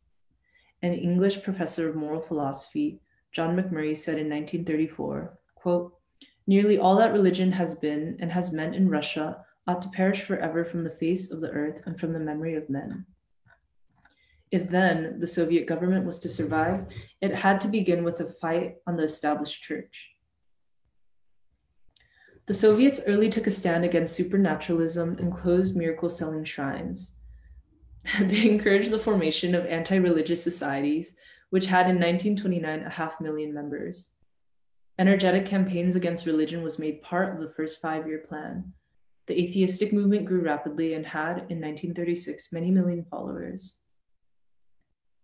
However, the Soviets did not ban churches entirely, nor did they attempt to abolish religion. They limited religious activity and stripped the Orthodox Church of its immense wealth. But neither Christians, Jews, Muslims, nor Buddhists were persecuted, and there is no law against the private practice of any creed. This was the Union of Social, Soviet Socialist Republics as I saw it and read about it in 1936. I was convinced that it has it had earned its right to exist and carry on its work. I believed that the success which it had made already, despite mistakes and in the midst of unexampled difficulties, proved that many, if not most, of its beliefs and methods would influence the world and spread to its lands and peoples. Especially, I was convinced that fear of communism was groundless and attempts to suppress it doomed to failure.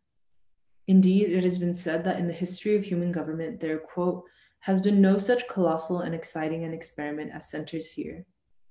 So I continued my long journey from Moscow to Manchuria in November 1936. I think that's a good place for us to uh, pause the reading for today. Okay.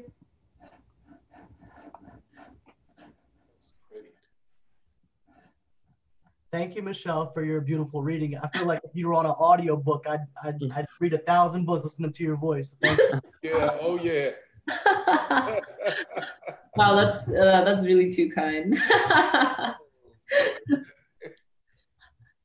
it's un- unbelievable reading, Michelle. Intelligent. Uh, I, I think I think it was a good idea. Also, the to put the read the text on the screen. I mean, our viewers can say in the comments whether they found that helpful or not, but I think it's helpful. Okay, that's good to hear.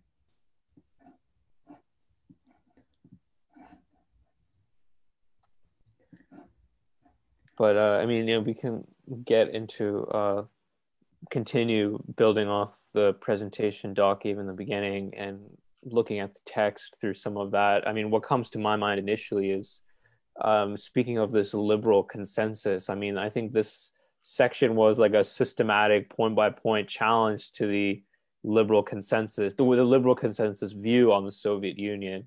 Um, all the things that we've been told about how there's no democracy there, there's a stifling of all kinds of thought, stifling of religious freedom, all these things he he addressed and took them uh, very seriously. I mean, he took the Soviet experiment very seriously, and um, again, it strikes me about how much social science, our political imagination has been stifled by this anti-communism because we can't, we're not allowed to take this uh, human experience seriously in uh, looking at how to how to address the challenges facing us today, which is something that's really impoverished our, our vision of the way forward.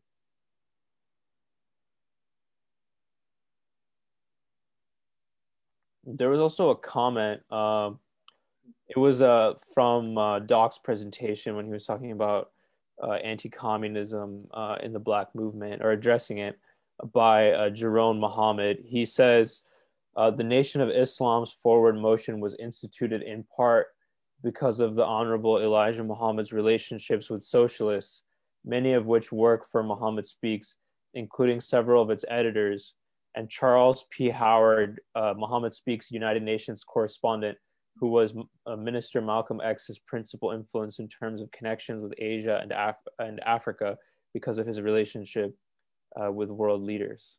Mm-hmm. That's very true. And uh, it's so interesting, and people don't don't understand this. The Nation of Islam has never uh, espoused anti-communism.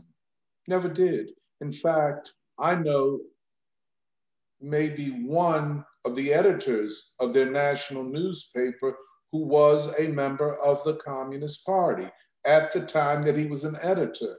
And if you read the Nation of Islam, the, I mean, pardon me, Muhammad Speaks, uh, well, it's one of the great political newspapers uh, that has ever existed in this country, and certainly among black the black press. But I agree with Jaron that no, it was, and in fact, it, I would say the doctrines of the Nation of Islam uh, uh, predisposed towards a socialist organization of Black life.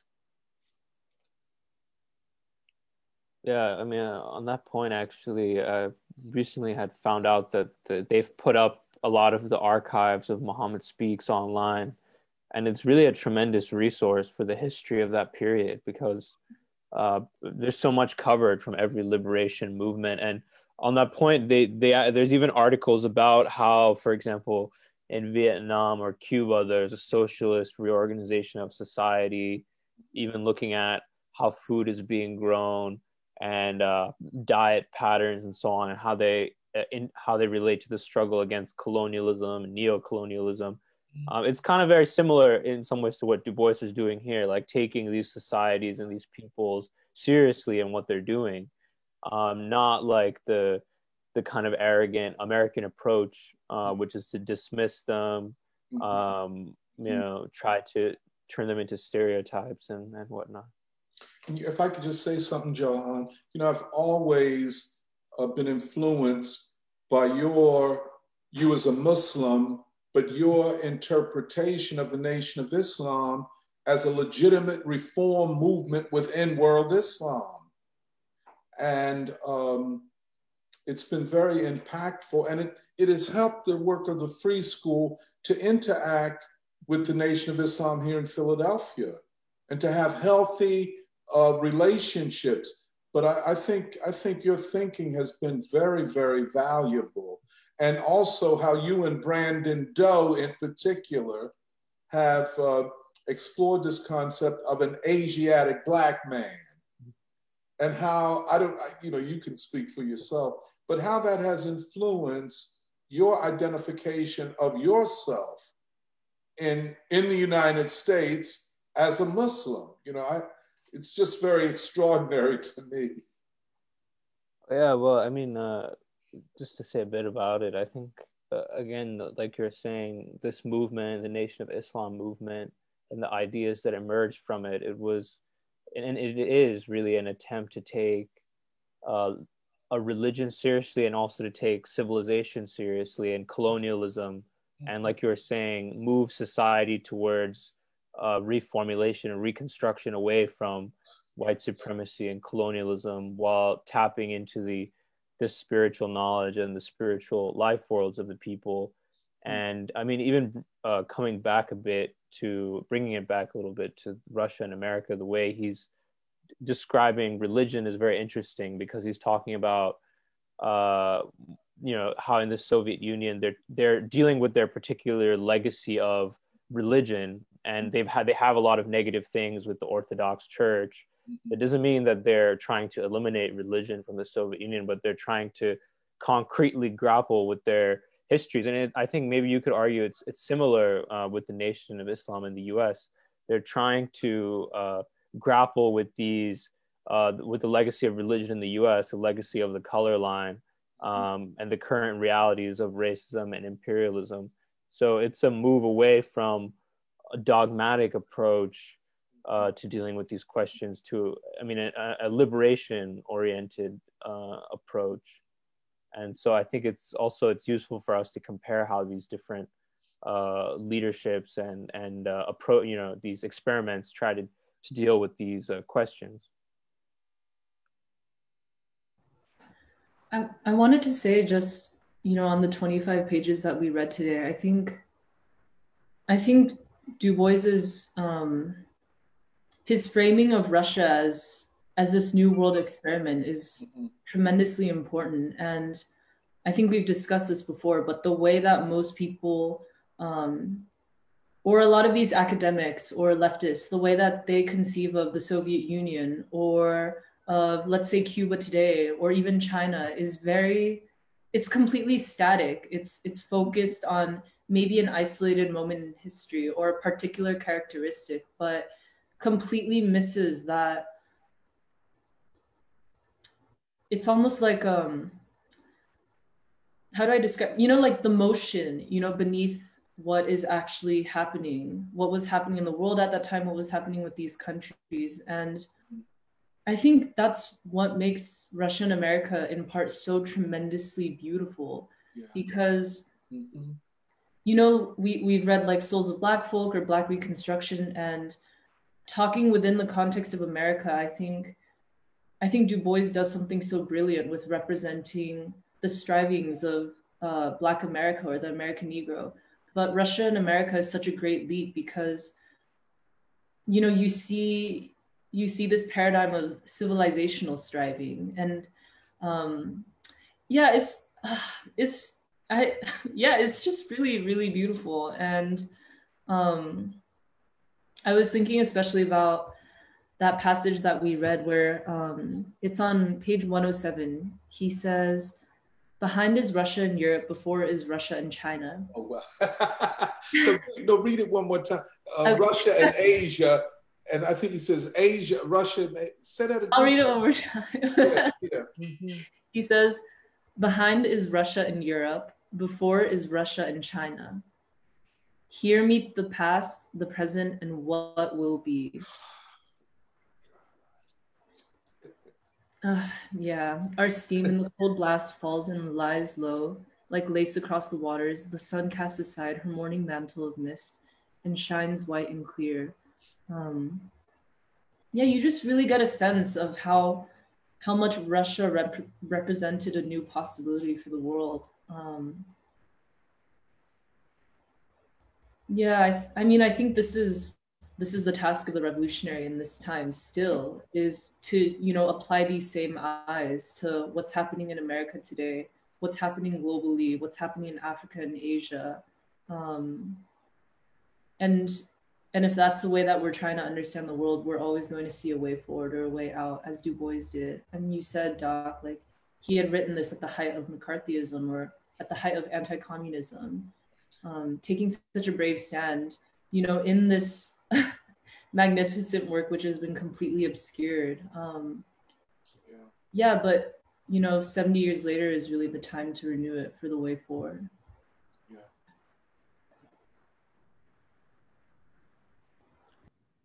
Yeah, and um, I know Doc Doc had mentioned that when we were on the phone a few weeks ago that I said that I think that Russia and America is one of Du Bois's most important works, and I think part of sort of even how I picture this is like like reading Russia and America. It's almost like there's this puzzle piece that's at the center of like world history that has just been missing, and Du Bois just like puts that centerpiece in, and it allows you to understand everything else. Like you know, last week how we we talked about um, what fascism represented and how that was um, a reaction to the Soviet Union. And even in, in this, yeah, what, what everyone has been saying in terms of how the Soviet Union represented an experiment in a new type of civilization, where before we've assumed that um, based on the Western model, that civilization means like the, the elite and the cultured elite and all of that but actually what Russia was attempting was a new type of civilization in which um, it was for like yeah the broadest masses of the people who made up um, who made up the Soviet Union. And yeah I mean it strikes me as very similar to I feel like the way that like Du Bois approaches like Black Reconstruction as like we don't know the full we don't know the actual story of reconstruction because the part of the american negro has been so deliberately omitted and lied about um, when it really the when really the um, the black people were at the very center of what was happening in reconstruction as this sort of um, attempt to yeah rebuild american society and to try to create a new type of democracy um, and to sort of move american civilization in a, in a different kind of direction. Um, even in ter- even like i remember like reading like the world and africa you know as like Du Bois is looking at the collapse of the Western world from World War One and World War Two and saying, like, actually, we need to look to Africa as being allowing us to explain what's happening with these catastrophic crises in the world and how like no one else i feel like would have really taken that approach or been that daring in how um, du bois was able to like yeah just i feel like just sort of like wade through all of the clutter and all of the propaganda and all of the lies and say actually this is at the center of how we explain the world today and where we think the world can go in the future. Um, but yeah i mean that was this chapter especially i think um, validates what i've been feeling in terms of how important this how important russia and america is in terms of being able to explain how the world was evolving during this time. Um, and also like how do we how do we yeah chart a path forward for our own times?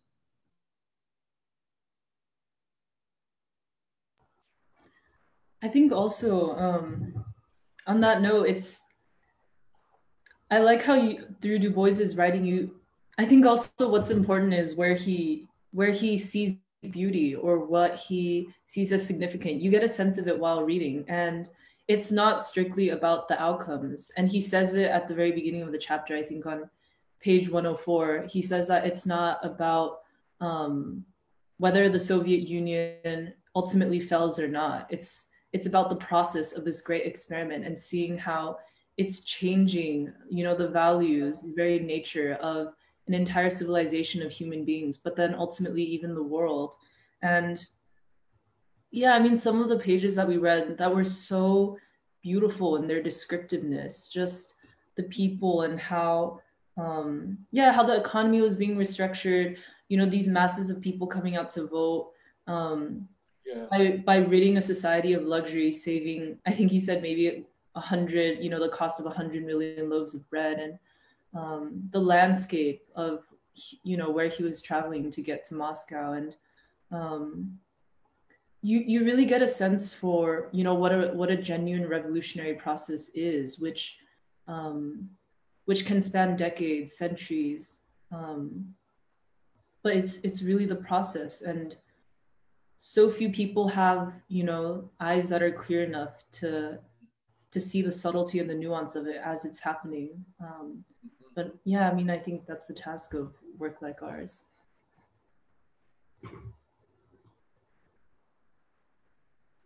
Yeah, just to just to piggyback just a little bit. Um, I think the question Jeremiah is suggesting that he sees in this particular text is how do we, what Du Bois is asking is, how do we move from a white civilization to a human civilization? Right. And he's using this as the profound example. And to Michelle's point, back on page 104, he's talking about, well, can we centralize human welfare rather than profit, the chief end of the industry?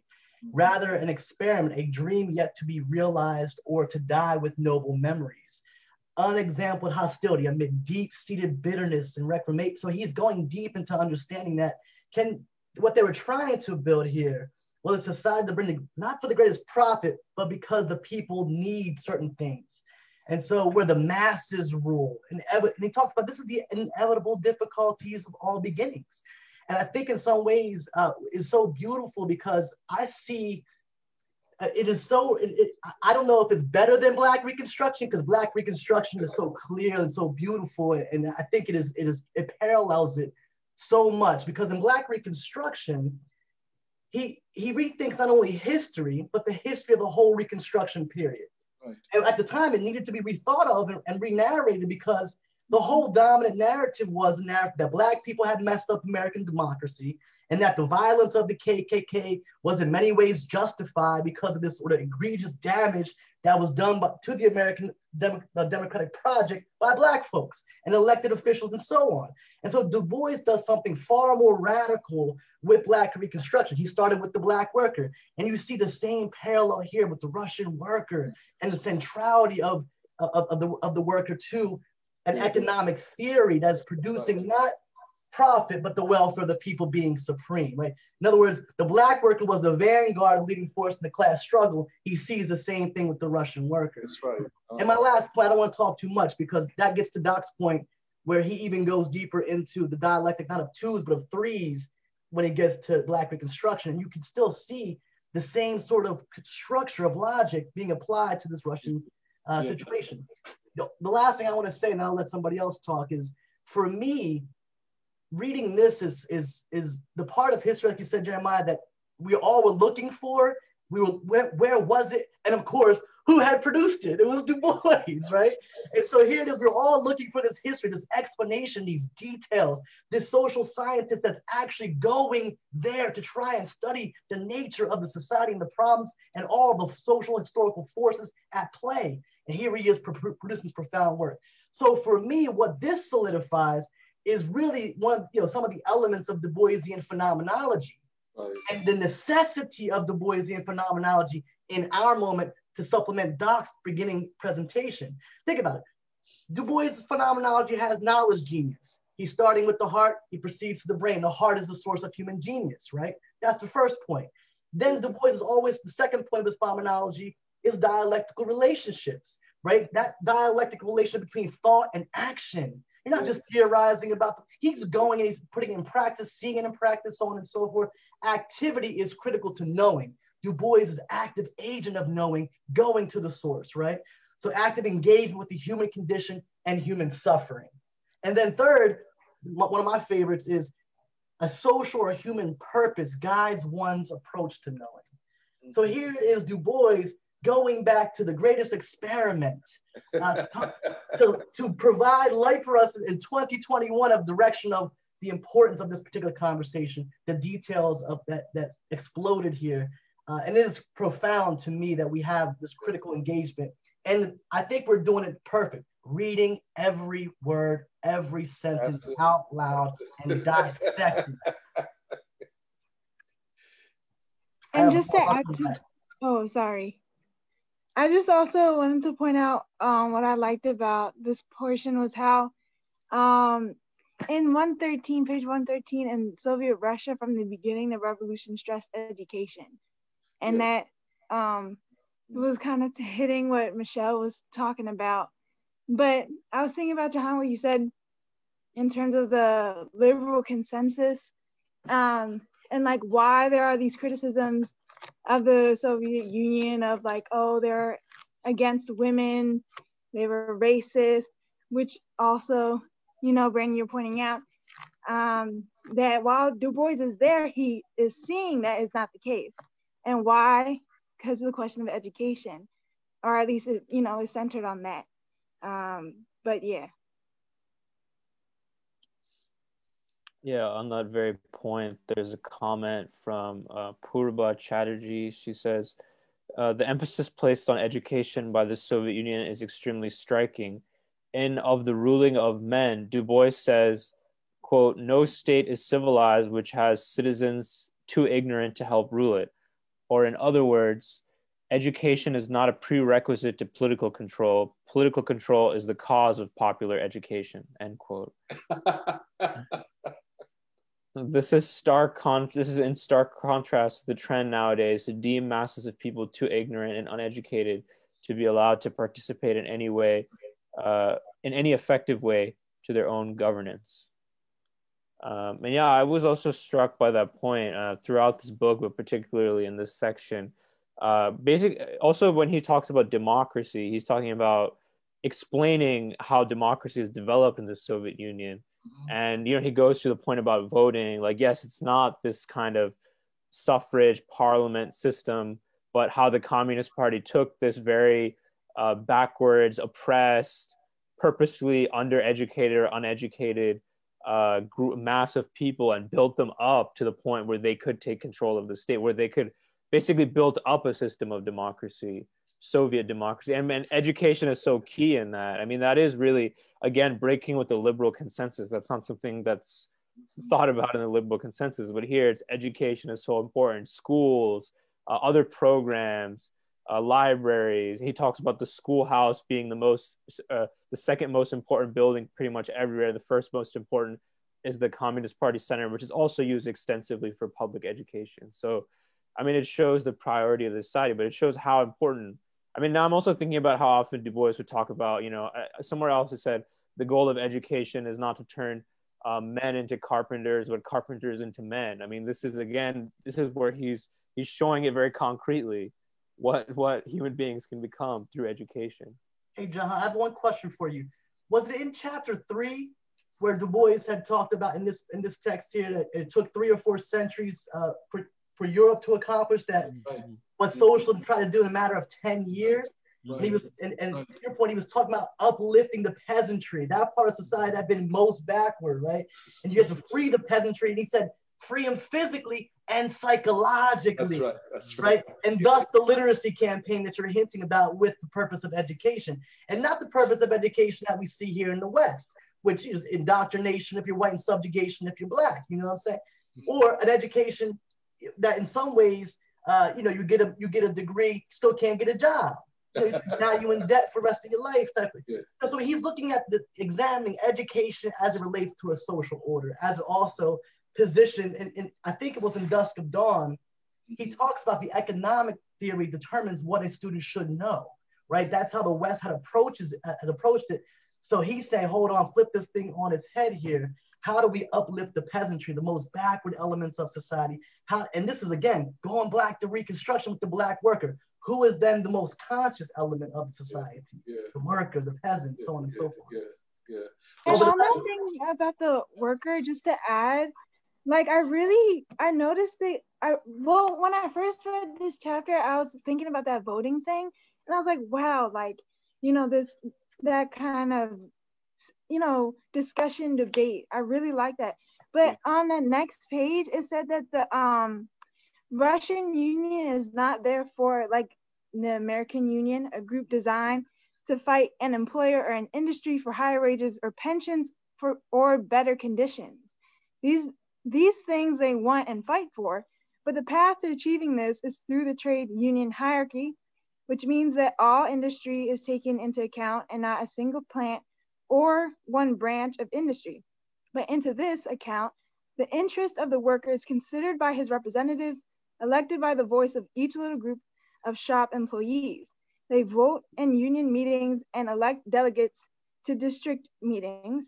The district organization elects provincial bodies and so on up to the All Union Congress of Trade Unions, which is an organ of government considered by Lenin as first in importance.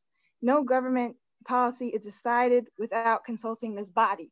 And just that thing of an organ of government, like when we talk about the uh, dictatorship of the proletariat, which is what you're referring to, Brandon, that is the that's the same, you know, that's in turn, but that also you need the education of the people for that to happen. Mm-hmm. Um, one, but two, the fact that it's an organ of government, it just kind of stood out to me. Yeah. Th- this read, but and you know, uh, all education is free, which means that everybody has access to education. Uh, compare it to what we have. And then the generic question of how can you have democracy without an educated population and all of the distractions. Uh, and I, will tell you, you know, Michelle, I have to just um, take my hat off to you. That reading is so important to really grasp uh, the beauty, and everybody's acknowledging the beauty of this, this writing. His simple descriptions, which open up your eyes to something you may not have ever seen, you know? Uh, and, but I wanted to say this you know, and he, uh, Du Bois brings this out how to coordinate the bottom up and the top down at the same time. Because the Communist Party is the leadership of society. He doesn't, he's not an anarchist. Oh, let the workers and peasants do it on their own. They'll find their way. No, for Du Bois, you do need leadership. And that does tend to be top down. But then you also have the bottom up. By the way, the word Soviet means councils. And so all of these councils, all of this multi layered, interacting uh, centers of discussion, of debate. I'm a part of my city. I'm going to debate gentrification and property taxes and whether or not Temple has a right or U, U of P have a right to do whatever they're doing. Uh, we don't have that here. Uh, the other th- last thing I just want to say is this. You read Du Bois and you realize how intellectually and politically impoverished the American discourse is and how politically impoverished the left is. There cannot be an American left without Du Bois. Just can't have it. I don't think, I think in a lot of ways an Asian left needs Du Bois. Uh, he is one of the great thinkers of the modern epoch. And um, I, I, if I could just, I, am just, because uh, I'm, I'm so um, aware of the left. And I know, like Johan, we read a lot of leftist literature and all of that type of thing. And you walk away all the time with the, with the sense of, well, so what? You've said nothing of consequence. You've offered no imagination for a future. And you're really not addressing the working class and the masses of people. In fact, uh, you seem to have utter contempt for working people. And here you have Du Bois. And he and, and I guess he's saying I go go along with Brandon on this. What was not fully realized in Reconstruction is now being realized in the Soviet Union. You know, it's just so, it's so beautiful. I mean, I don't even, yeah. And Doc, may I add just one small point? When you were talking about the people have to know how to read so the state could be a state of the working class. That's right, absolutely. And, and, and that was one of the achievements of Reconstruction public education. Yeah, you must be, they say you must be educated, you must know what is going on so they can be the masters of the state then. That's right. That's right. And and and that's why, you know, in, in uh, Souls of Black Folk, when he critiques Booker T. Washington for, you know, uh, uh, eviscerating Black education, you know, and saying that's normal. You know, you don't need to know anything. All you need to do is know how to work with your hands. And that's where he says it's not to make uh, philosophers carpenters, but to make carpenters philosophers. So he's, I mean, I just, I just love his vision.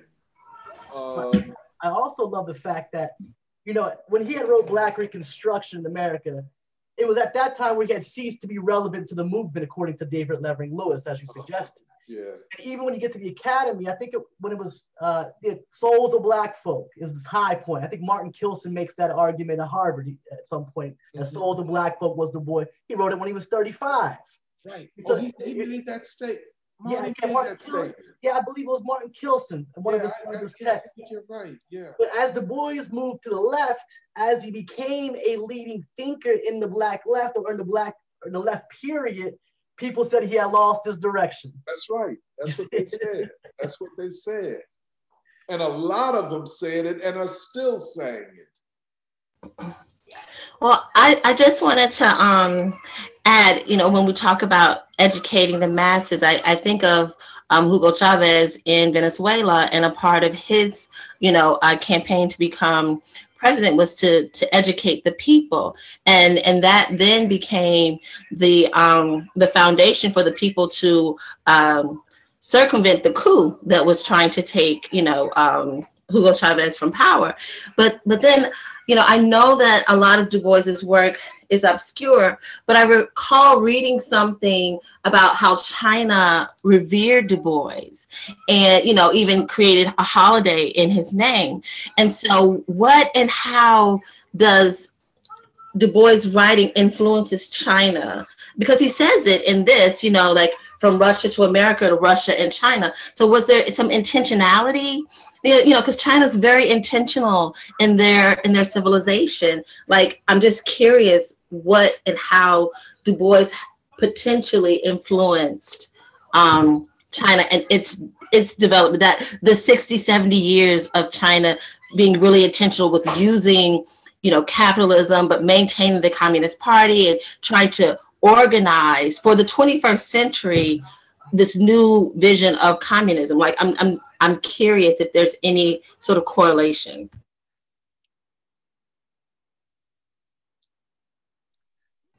I think Michelle could say a bit about. Yeah, no, I, um, no, I, I think that's that's a really important question, and it's actually something that a few of us have been really interested in looking into. Is this link between um, the Black freedom struggle in China and um, actually a few months ago, a few of us had found um, a great Chinese um, literary writer and poet of the 20th century who um, wrote the primary obituary to Du Bois when he died in 1963. And um, we, we've been working on translating it, and I think we're going to be done soon.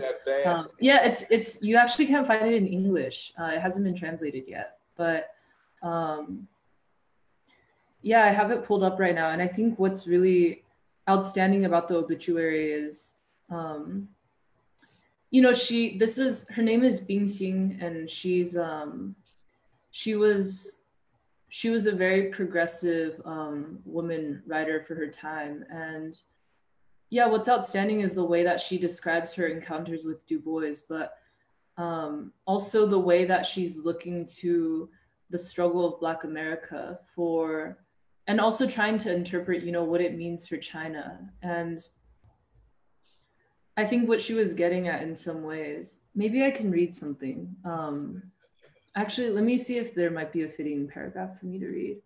Um,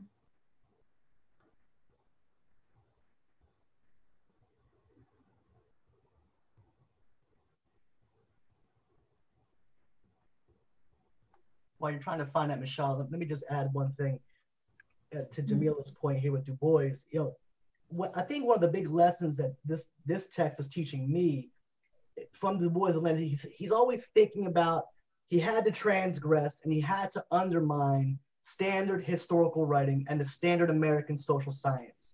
Right. Uh, and this is very important because this is something that we proceed in, in the wrong direction. And we have to go back to Du Bois to see why it is so important to transgress and undermine that standard historical writing and, and for him it, it's re, it's requiring a sort of a philosophical redoing of the social sciences one.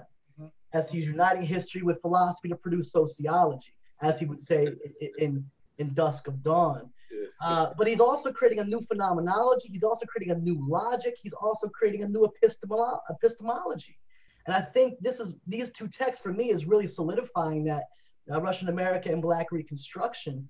Uh, the parallels are so strikingly beautiful. Yeah. Mm. it's revolutionary works in a counter-revolutionary society. Right. And that's that's that's of, of utmost importance, right? It's revolutionary not merely because it challenges that standard treatment uh, of Reconstruction or Russia at this time, but it, it, it's of our time as well. Um, and what it's doing philosophically is philosophically is blowing my mind in a sense. Um, and really, I'm trying to, I'm still trying to understand it. You know what I'm saying?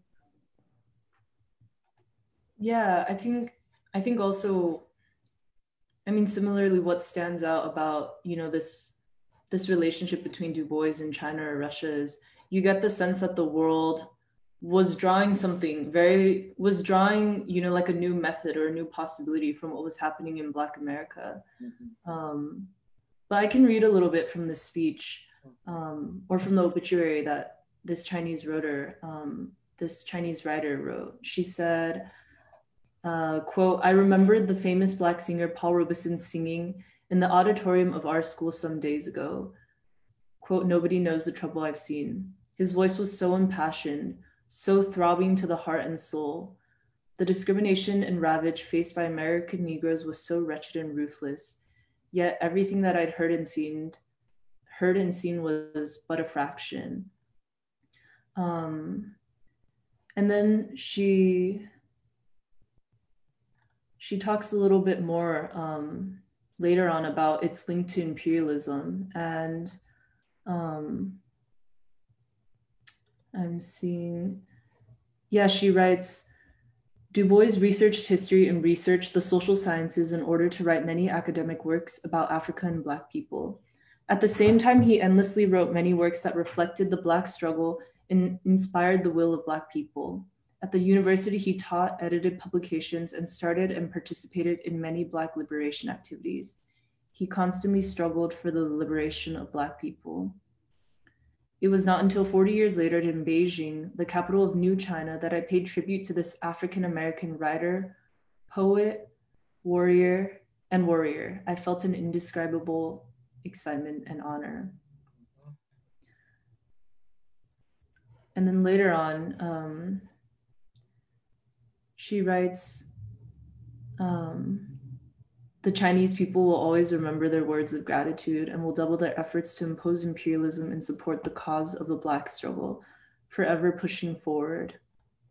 Um, there's a lot there. That wasn't the most composed summary of the of the speech, but basically at the at the start of it, I think what struck me so much is the way that she describes how um, I think her uncle would tell her stories when she was just a young child about uh, the plight of the American Negro and how, you know, as as a young Chinese girl in China, she would go to night, um, she would go to sleep at night with tears in her eyes, like imagining what was happening in America. Um, and then, you know, she's writing this when she's much older, but um, yeah, there's something about it which which is just so it's just so spiritually profound and how she saw herself even in the black struggle um, how she felt it in the words of Robeson, in um, the intellectual and the moral example of Du Bois for not just America, but, but the world. Um, I also wanted to say that um, I think the conversation about education is really important because, in some ways, I think it's a question which so desperately needs to be clarified in this time in America. Um, because we see the rise of identity politics, we see the rise and influence of the elite university. And um, we're in a moment when, because of diversity and inclusion, low income people or you know people of diverse backgrounds are being pushed forth into these academic institutions. And so in some ways, there is a greater access to education, but going back to what you know you had said um, doc and brandon it what du bois brings is that phenomenology where it's not just about education but rather toward what purpose toward what goal. And that's what people are completely missing today. I mean if anything we have more knowledge than ever at our fingertips but so many people don't have the clarity to even ask, yeah, like toward toward the upliftment of what? Um, and yeah, I mean, you know, you can think of knowledge as a tool, but I feel that whereas institutions teach people to think of knowledge as, let's say, a hammer or an axe, you know, Du Bois used it as a paintbrush. He used it for creativity and to see possibility and to imagine a new world. And that's the type of education that we need to bring back. Michelle, I think you're I think you're hitting it right on the head. Du Bois is talking about in order to realize human potentiality, uh, there has to be leadership, there has to be knowledge, and there has to be a social science that the ways in which he is defining it, law and chance. And but I think you're also hitting on the point where you're, you're critiquing Du Bois is throwing the whole question of American democracy off the table. He's saying this is a fraud, this is an illusion, this is a this is grave deception. He's saying democracy doesn't exist in America. It's merely an illusion that's being put forward to sustain a very particular philosophy and ideology that's willing to have a very minimum of change and a maximum of static perfection. And as you said so beautifully, Michelle, education becomes the instrument of the white supremacist social order.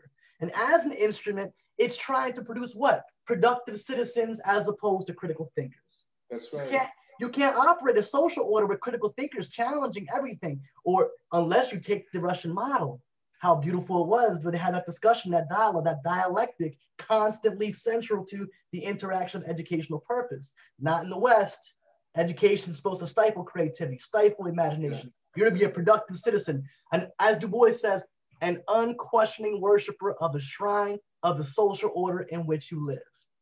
You see, that's the purpose of education uh, at, at all other expense. So I think you hit it perfectly, so beautifully about human potentiality relies upon all those instruments, all that leadership, this type of knowledge, the approach to knowledge, and what is the social science we're going to utilize. And there's no question about it. We must go to Du Bois. And for, mm-hmm. I completely agree with Doc's assessment. There's no way you can consider yourself to be on the left and, and completely dismiss Du Bois or move away from Du Bois, act like you don't need Du Bois. Uh, or, or try to frame Du Bois as a liberal or some elitist or whatever you know, some of these texts have done. Mm-hmm. Mm. Yeah, and, this, uh, and thus we're back to the whole problem, I guess you can call it a problem, of anti communism and how and you could you could just go down the names of prominent leftists black and white and whatever else and one thing that's always missing of course du bois uh, eh, but it's all but the, when they mention du bois it's the du bois that's palatable to the liberal consensus. And when Du Bois goes against that, then he's no longer acceptable. But this anti communism and how it's used to cancel and smear Du Bois. And I, once again, I just want to say, you, you guys, you didn't see it like I saw it. When the Soviet Union collapsed, there was celebration that we socialists no longer have to be associated with the Union of Socialist Soviet Republics. Now we're free of that. And now we can uh, talk about socialism uh, without having to mention Stalin. And what they also meant without having to talk about Du Bois. And so it is 30 years later. Look at the left. Look at the carnage. They can't lead anything. Leadership is an ideological project, and they cannot lead. And we all know that, and they know it. And it's all performative. Um, I, I, think um, this, this, is one of the things I want. Oh, what does Du Bois say? Where does the purpose emerge from? it emerges once you put labor at the foundation of society. Working people, creative working class people. Once you put labor at the foundation, education takes on a whole different meaning. If education is only about me, and well, certain petty bourgeois causes, then any discussion of labor can be canceled. You know, I think um, just a small point uh, take the Department of African American Studies at Temple University, one of the great frauds of academic history, a great fraud. Uh, and what is its, what is its, uh, as I say, reason for existence? Its reason for existence is to disparage working people and to create a Black elite which can fit into a cosmopolitan elite that upholds world imperialism in the name of Blackness.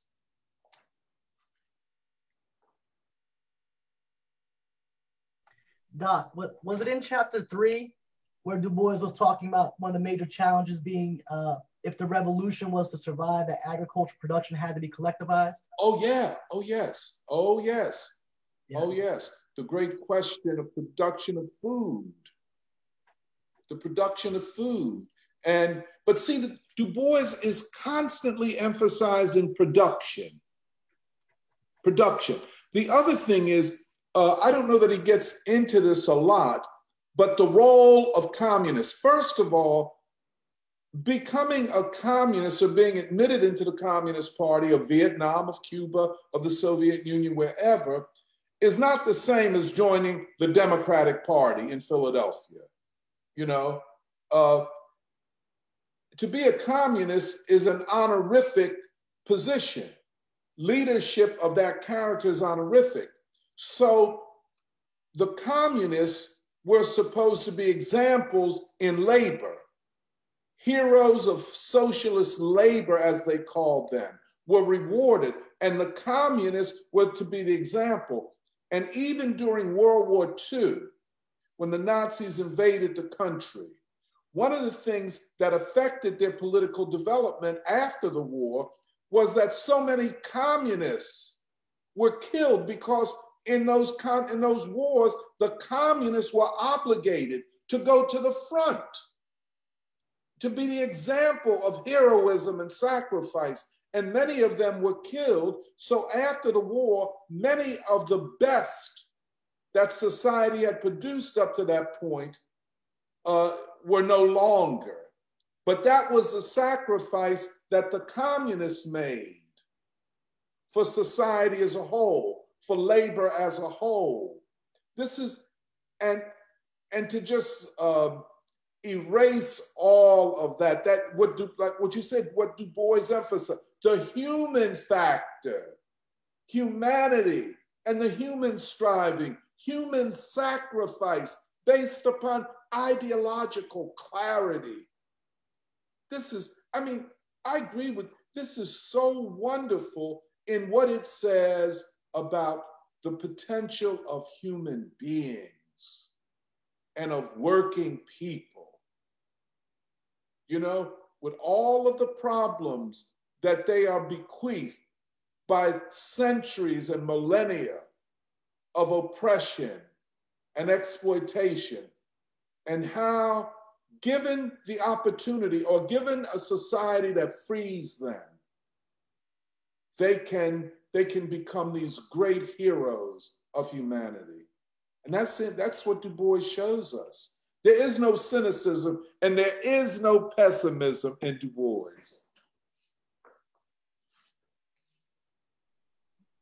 Doc, actually, I want on that point. Um, I think I've been thinking more and more recently that the revolutionary struggle and process, like you necessarily have to have beauty or optimism. Oh, there is no question. Um, yeah, I mean, you feel it in all these people. Uh, like, you know, we're talking about Du Bois, all these revolutionary leaders, even this Chinese writer and the way she writes about, you know, the Black struggle in America.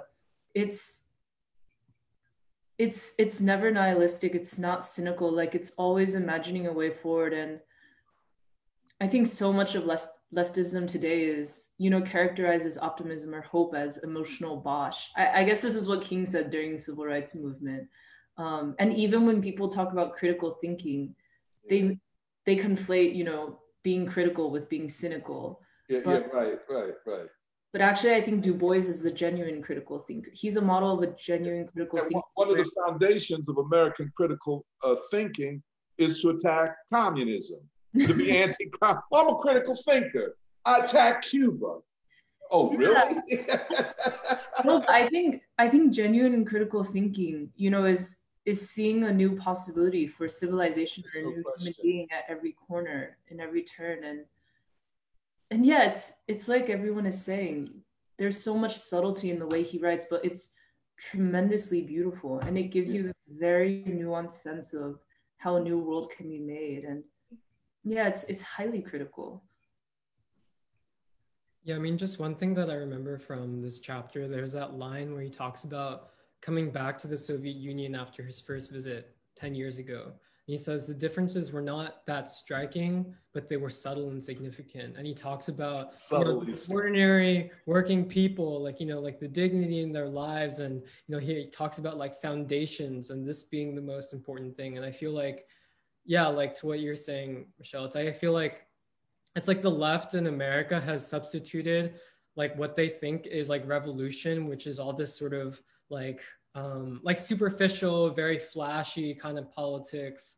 Um, and like they use, they go for that instead of actually looking at like what are like what are these like actually human like nuanced like subtle but significant aspects of human life that actually make it beautiful? Um, like how is that connected to labor? How is that connected to like the state to you know this broad political process in which you know you're actually engaging at every possible level like in discussion like whether it's with your village or with like these other soviets? And i mean it just makes me think about how like like i was reading these articles about how like joe biden had raised i believe it was like what 145 million dollars in dark money anonymous donations but that his total like campaign ultimately raised like a hundred like 1.5 billion dollars. And it's like you know, like Du Bois talks about how like how much money America would save um, if they we didn't have advertising,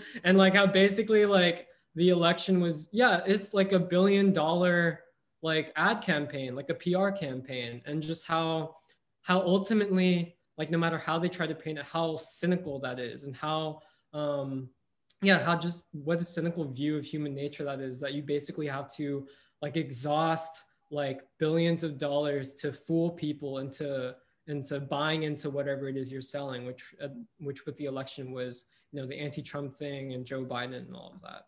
But yeah. And just sorry, no, no, yeah, just to say like, uh, uh, um, that the revolutionary, uh, the revolution that happened for the Soviet Union, it was a process. Like it was just that simple as a process. It's something that was going. It wasn't something that just you know free and all. No, it took time and effort. Um, but yeah. I just wanted to add on the last point, Jeremiah, you made. Um, you even see it in the methods of organizing today that the tactic is to fool people into believing what you believe rather than building something you know where you see genuine you see the genuine potential for intelligence uh, or imagination or you know dignity among the, the so-called people you're trying to organize um, yeah. And just to say to that michelle like that oh sorry samir i know you're trying to jump in but um uh like yeah like that's how you see or understand chance and possibilities like in people like that everyday kind of thing too. It's not it's about like that kind of leftist you know just grab you know whatever small you know thing we're given by some promise that obama or whoever you know that kind of thing that kind of way or mentality. Because what jeremiah also pointing out is just like the social media question and how everything is so fast and um, readily um, available to ease one's own depression or you know however it is that they're feeling like everything is you can just scroll at it and find your own entertainment stuff like that but that's just not human either. So uh, just to add that to the question of leftism. Yeah, and thanks, Serafina. I'm really moved by, you know, this discussion about beauty and human dignity that we're talking about. Um, I think it's something that Paul Robeson focuses on, the dignity of working people, and that's what his art was about. And uh, it reminded me of what I was learning about architecture and uh, molding, that um, the molding represents, you know, in the room or building, represents, you know, the civilization or the time period that you're in. And, you know, when you think about Roman columns, uh, you know, there's no purpose in uh, decorating them other than, you know, an expression of the civilization that you're currently in. And, you know, I, I remember I was in Pakistan visiting and I was in a really nice house and the build, the build, the interior had been done with French molding and it indicated to me, uh, you know, the civilization that that family aspired to. And, uh, you know, I believe one time, you know, Magda t- was talking to me about the importance of beauty. And, you know, a speaker had said to her that, you know, how can you have beauty in a country where, you know, everyone is poor around you? You know, how can you have uh, beauty when the people making the architecture are so poor, like the people making our bridges and our infrastructure. And uh, you know, even even in the people constructing the pyramids, it's a myth that they were slaves, that they were given their own tombs near the pyramid, and they were not slaves, and that they were uh, looked up. It was an honor to build the pyramids. So I'm just thinking about this question of human dignity. Yeah, Samir, this is very interesting. To tie your point with Jeremiah's and Michelle's, I think this also goes back to chapter three. The the um, what was the phrase? Un, uncaused cause. Yeah. and, and this is this is deep because I think you know he's we were when in looking at the discussion we were he's looking beyond experience. And in looking beyond experience, he's talking about experimentation, he's talking about improvisation, he's talking about trials and errors, he's talking about real social science. And he's also talking about beauty because in the in African sense, beauty is as beauty is as beauty does. It's not in the physical sense of beauty, how something looks. It's actually how you how, how you contribute to the betterment of your people, uh, humanity, so on and so forth, which is also how King starts to define love in its deepest sense, not some sentimental wayward sentiment, but by that steadfast commitment to the well-being of other people. And so I think your connection between the, and that's why I think in some ways Du Bois writes the gift to Black folks uh, and talking about the essence of beauty. How can a people so demonized, so brutalized, so hated produce such beautiful art for the world in music and literature and everything? And so I think that's really important. I, I'm, but the last point, Jeremiah, and I actually have to run, I have to go teach a class. So I apologize. I have to leave early and teach a two hour class here from one to three. But I think one of the things that you really that stuck with me is you're talking about this question of uh, the element of fear and terror. We're talking about propaganda, right? And how and I think we were having this conversation last week about how propaganda seems to be invading every aspect of your interior life. Mm-hmm. I mean, you can you be in the bedroom, you be in the shower, you can't escape propaganda. It's it's almost everywhere because of the ways in which technology is being utilized uh, and narrowing or distracting us from real issues in society. And I think that point is very important, uh, Jeremiah. I don't want to dismiss that point at all because that really stuck with me. Uh, the, power of propaganda and the ways in which it's being utilized in the 21st century as a form of distraction, as a method of mass distraction. Uh, but let me just say, I appreciate it. I, I unfortunately got to run. I love you guys. I'll see you again soon. Uh, appreciate you. Bye, Brennan. Take care, man. Joining. Uh, maybe we'll bring in some comments. Uh, uh, Jahan, just to add real quickly. Yeah, go ahead. Go ahead. Uh, you know, another thing Brandon just reminded me about was how, you know, in Moscow, the subways are so beautiful, and I had forgotten about that. But you know, compare that to the su- subways of America, where, uh, you know, I was reading a report that in Philadelphia, there's been more fatalities in the past three years in subway tracks than ever before, and a lot of that has to do with the pandemic. And it also reminds me of what Nandita said about the bus stops in Cuba, that they're not decorated in advertisements and branding or that constant propaganda, but they're decorated with art. And I just find that to be so cool. And you know, I really um, it made me makes me want to go to Moscow and see those subways for myself.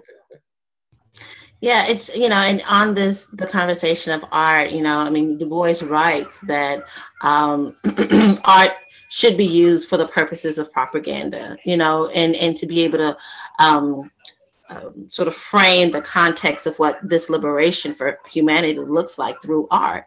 Um, and then, you know, as you guys speak about um, um, in poverty, these beautiful sort of institutions of art are, are risen. And I think of jazz. I think of New Orleans, you know, I think of the space of New Orleans and and how jazz originates from that space. And um, all, you know, New Orleans still has uh, sort of a context of the city that care forgot, you know, that's that's like rooted in a lot of poverty and you know, um, uneducated people, but in that space still is this beautiful. Um, I think I heard someone say um, jazz is one of the great institutions that um, this country has given the world, and we know, you know, intricately that that's you know what the American Negro has given to the world. So um, it's just it's just beautiful to see all these sort of interconnectedness, the the interweavings of all of these things, um, at which connects us all. Because I think so much of what the times we're living in now is, you know, there's this globalization for the rich and this disconnection and silos for the poor. But the more that we're able to see our humanity and our connection, the more we'll be able to defeat, you know, that one tenth of one percent um, um, to to actualize this global humanity.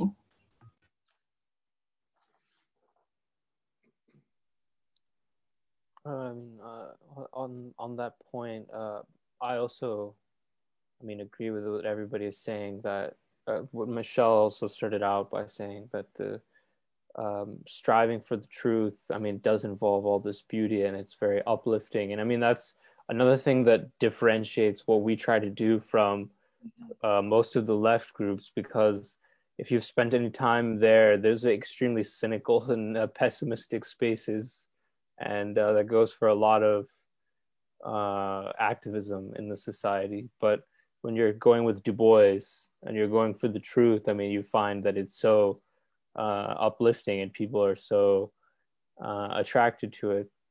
Um, but also bringing in some of the comments. Before uh, you, can yeah. I say something before you read the comments? Sure, sure.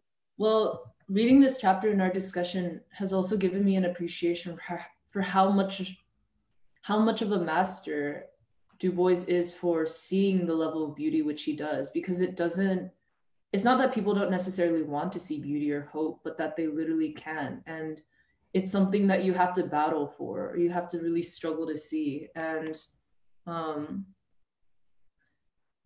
yeah, I, I, I almost think there's like a science the way Du Bois does it with seeing, taking, you know, what is at hand, what is before you, and then being able to you know like see the beauty see such broad beauty in it because you have a sense like you have you have clarity and like confidence that there is actually a method forward to reaching that endpoint and reaching what is possible like in a person or in a society or even in the world. And um yeah yeah that's all i wanted to add. Uh, on that point uh, Emily has a comment. Our conversation right now and Michelle's reading of this part of chapter four made me think that Du Bois's description of democracy in the Soviet Union, a new civilization with the working person at the center, reminds me in some ways of King's three dimensions of a complete life. Hmm. King's example of mastering the first dimension length was a shoe shiner who King said would let that rag out, uh, you know, and he could bring music out of it and I said to myself, This fellow has a PhD in shoe shining. Out of this first dimension, where King notes all labor has dignity, people and a whole society can reach three complete dimensions of a complete life. Um, going back on this uh, earlier discussion we were having about Du Bois in China, um, Jerome uh, Muhammad had written that uh, this discussion reminded him that there's a uh, sister Amina Exley, who is a member of the Nation of Islam and Chinese American, who has had to wrestle with much of her heritage and her cross pollination of multiple cultures. She's on Facebook, and it would be great to get her perspective and her ability to intersect her struggles with the Black struggle as one and the same. And uh, yeah, I think it would be pretty. In- I, I would ask Jerome to please share the discussions we've been having today about Du Bois and China with her. I think we would be very interested to know how she reacts. Um, and Emily had written, uh, similar to the piece Michelle was reading, Zhou Enlai's condolences to Shirley Graham Du Bois are also moving. He writes about Du Bois, his unquote, his unbending will and his spirit of uninterrupted revolution set an example for all the oppressed people to follow. Dr. Du Bois was a loyal friend of the Chinese people who loved him and held him in high esteem. He will forever live in the hearts of the Chinese people. Um, Yvonne writes, Du Bois points out that Trotsky saw the proposal to try to build socialism in a single country was impractical and uh, that they should wait for a world revolution to prepare the way. But, uh, but fortunately, Lenin and Stalin dared to try. Du Bois says, quote, they knew the risk, but they took it even after the world attacked, end quote. But for the courage of the leadership of Lenin and Stalin, progressive forces in the world would not have benefited from this incredible human experiment. Uh, Sammy Chomsky writes, I agree with Serafina. I love to that this flips this point about he makes about the trade unions flips the conservative argument of quote unions just want more money without increased production end quote on its head. I should add, I mean, it, this flips a lot of what we see organized labor doing uh, here, which is very rarely challenging the status quo or the powers that be, and more uh, often acting as an appendage to one of the two political parties. Um, Kathy Jang writes, I agree with Doc. I'm greatly moved by Du Bois's description of the Soviet Union's strivings toward a sincere democracy in 1936, inviting mass participation in the state through not just voting, but especially discourse at local and national levels. Quote, uh, village Soviets were allowed the utmost freedom of discussion. There was practically nothing they were not allowed and even encouraged to discuss and deal with. Criticism on local and national matters literally boundless and continuous, end quote. For us raised in Western political ideology, hearing about the one party Soviet political system may make us think of the mass surveillance and thought control from George Orwell and Hannah Arendt's analyses of Stalinism as totalitarianism. But few of us have undertaken a serious sociological study of the complex, multi tier systems of mass civic participation of Stalin's Soviet Union, like Du Bois did during his time, to appreciate those strivings to create a civilization of industrial democracy on an unprecedented scale. There's much to learn from the Soviet Union's political processes and examine the rampant anti communism during this current moment of American democracy's crisis of legitimacy and neo McCarthyist lack of discourse.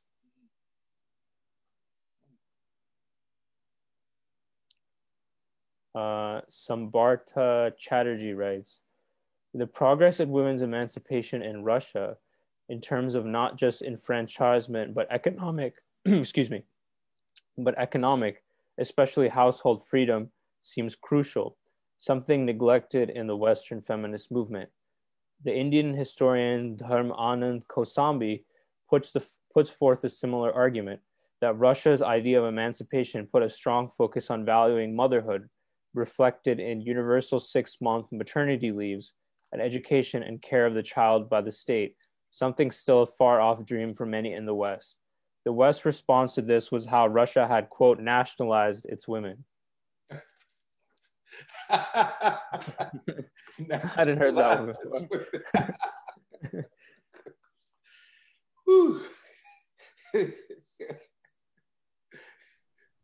uh, I, I think on the point you were making about the how the African American studies departments have, you know, become disasters. This uh, Helen Laurie adds and women's oops gender studies departments too. Yeah, well, I guess we can expand it, the universities as a whole. I mean, because now they become appendages of the reactionary state. Uh, mm-hmm. there is no freedom of discussion. As, as we see, freedom of dissent is being attacked in this country. Uh, and it's the irony is that the left is not protesting it. Mm-hmm.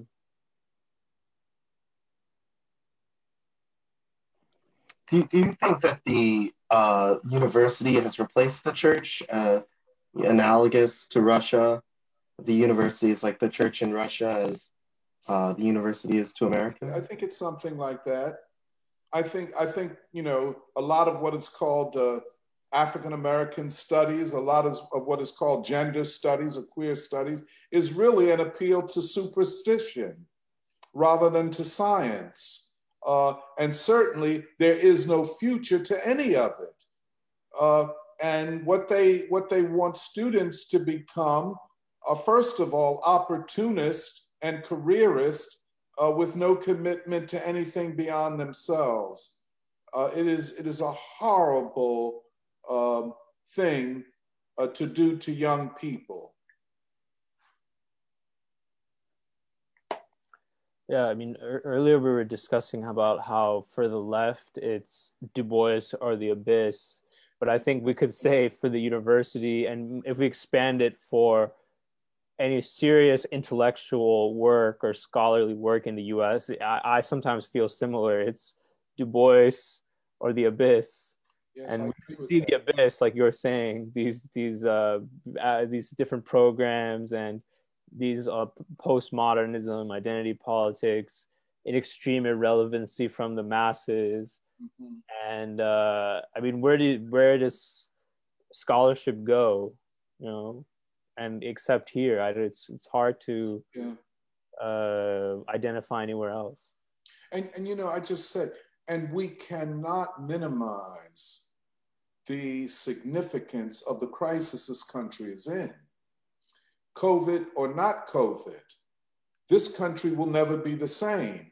And uh, I know it might sound a little bit um, extreme to say it, but the more you look at the political situation, the more it looks like a civil war. Mm-hmm.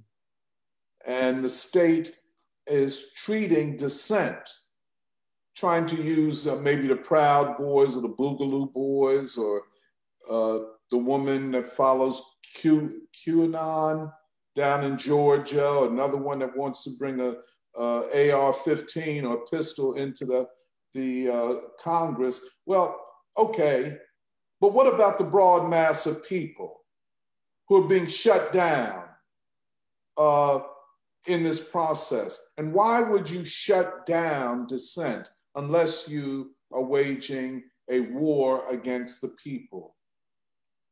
So here we have Du Bois. Here we have a left that literally has nothing, frankly.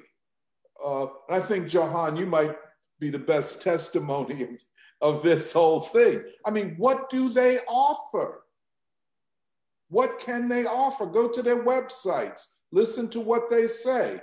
Well, they can protest, they can express anger, but beyond that, there is no vision, there is no theory, and frankly, there is no practice outside of following whatever the quote liberal part of the ruling class directs them to do.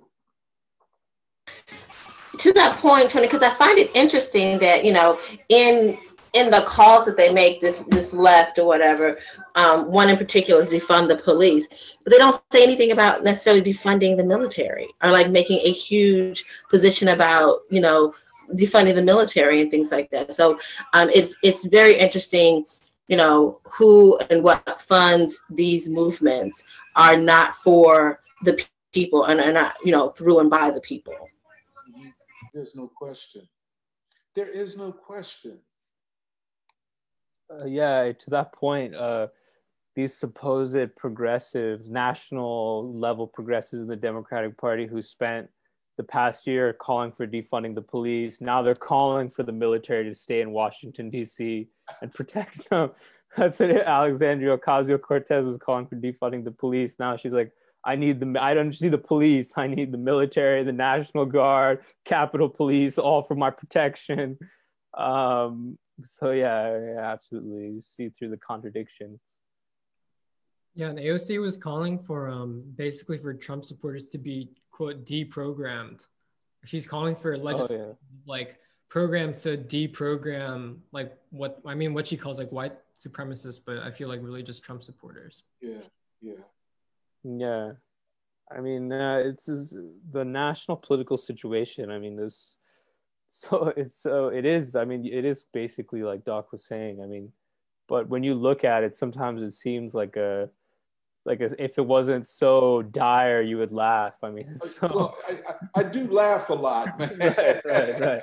Me too. Sometimes I wonder if I should feel bad about it, but yeah. you know, but that that is the thing. I mean, you know, the U.S. lecturing the world about democracy, saying China is authoritarian. Meanwhile, your capital has twenty five thousand soldiers.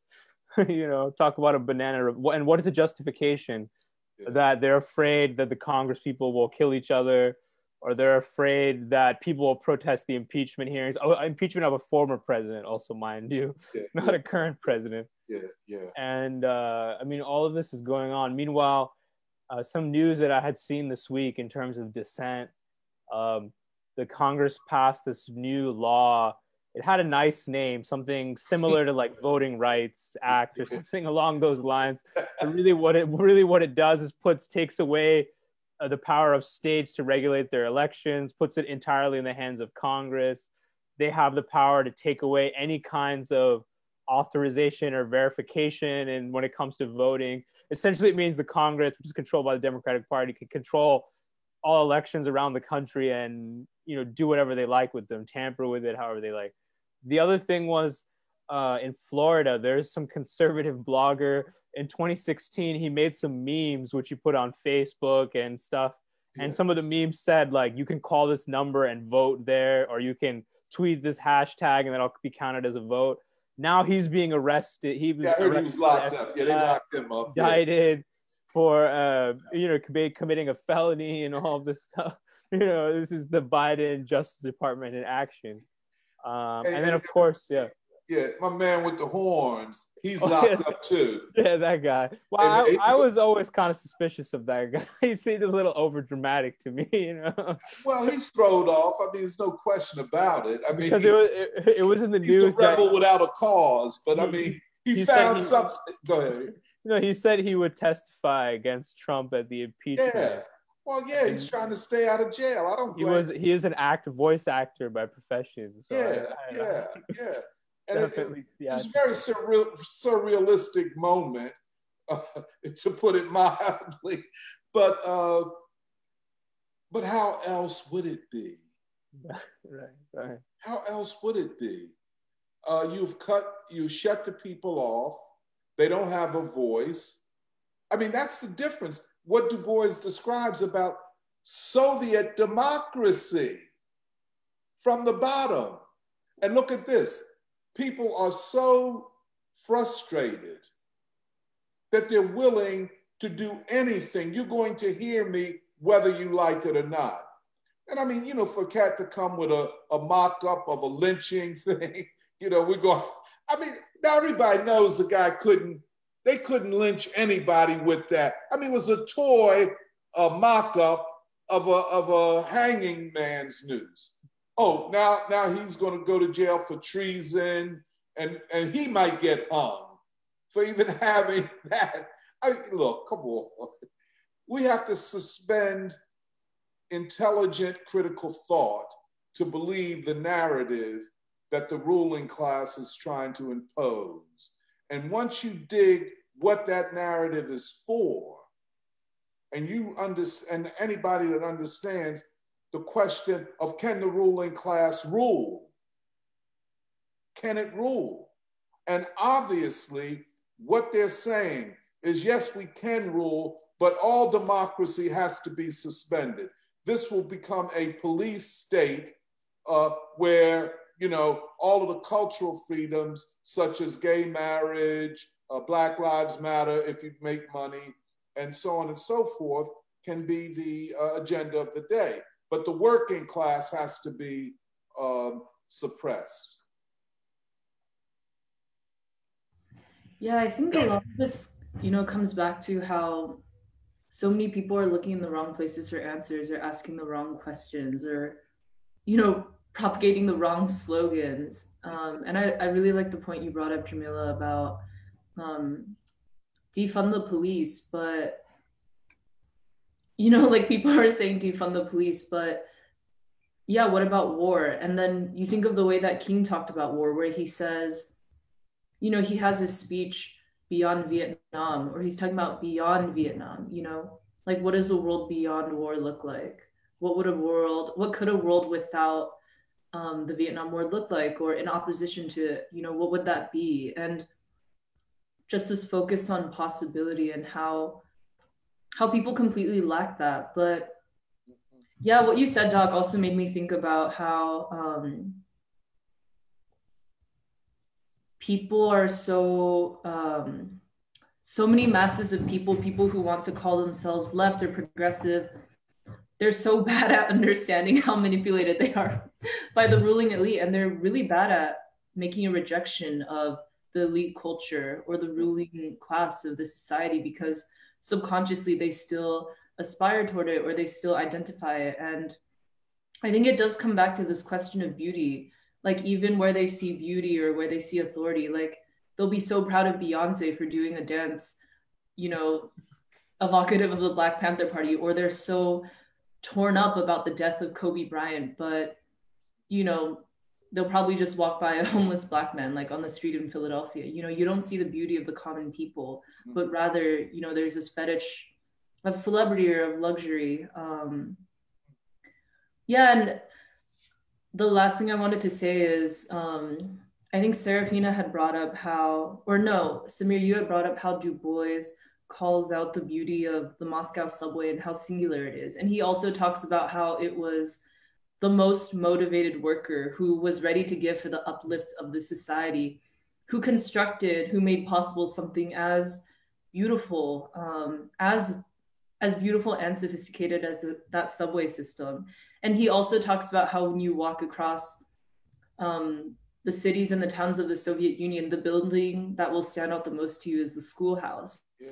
Um, that's where the most attention is given. And um, I, I think it's just so telling, you know, where even where Russia was seeing beauty or where Russia wanted to give her resources. Um, yeah.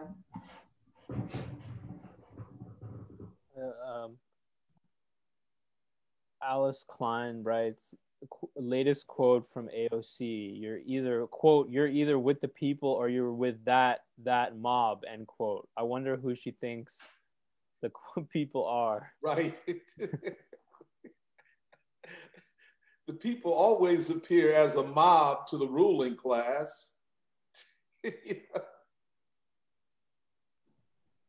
uh, what, yeah, go ahead.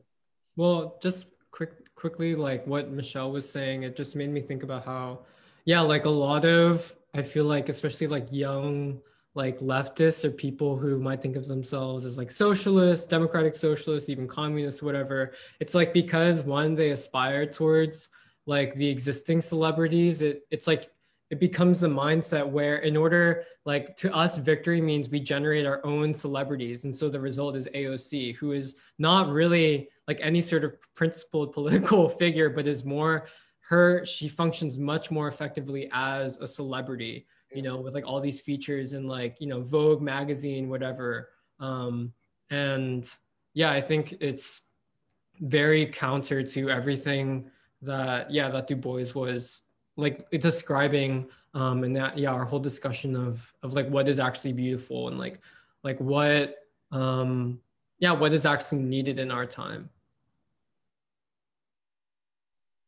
Oh, that's a good point, actually.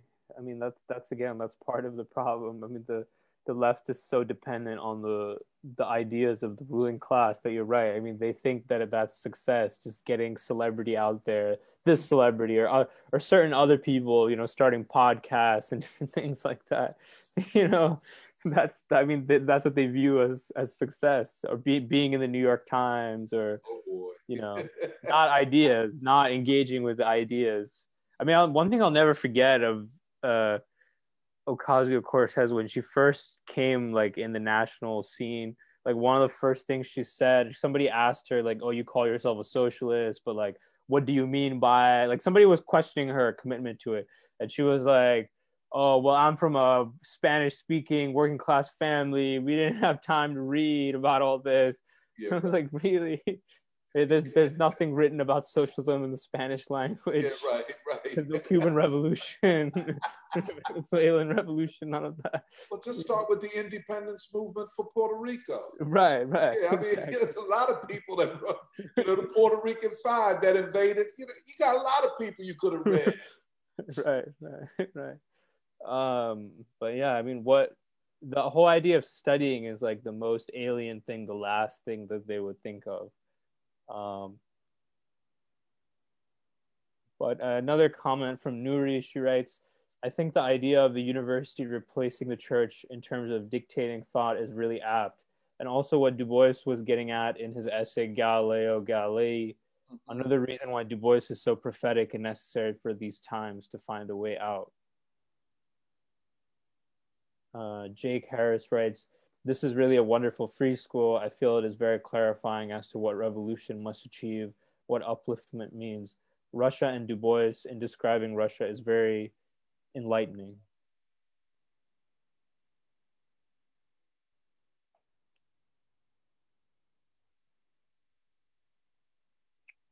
That's pretty much it for the comments. So we're at 120. Uh, Shall we? It's time to eat lunch. All right, we can wrap up. Oh, a few people were asking, or one person, but I'll just repeat uh, that uh, in terms of viewing this, the whole thing from the beginning for those who joined later.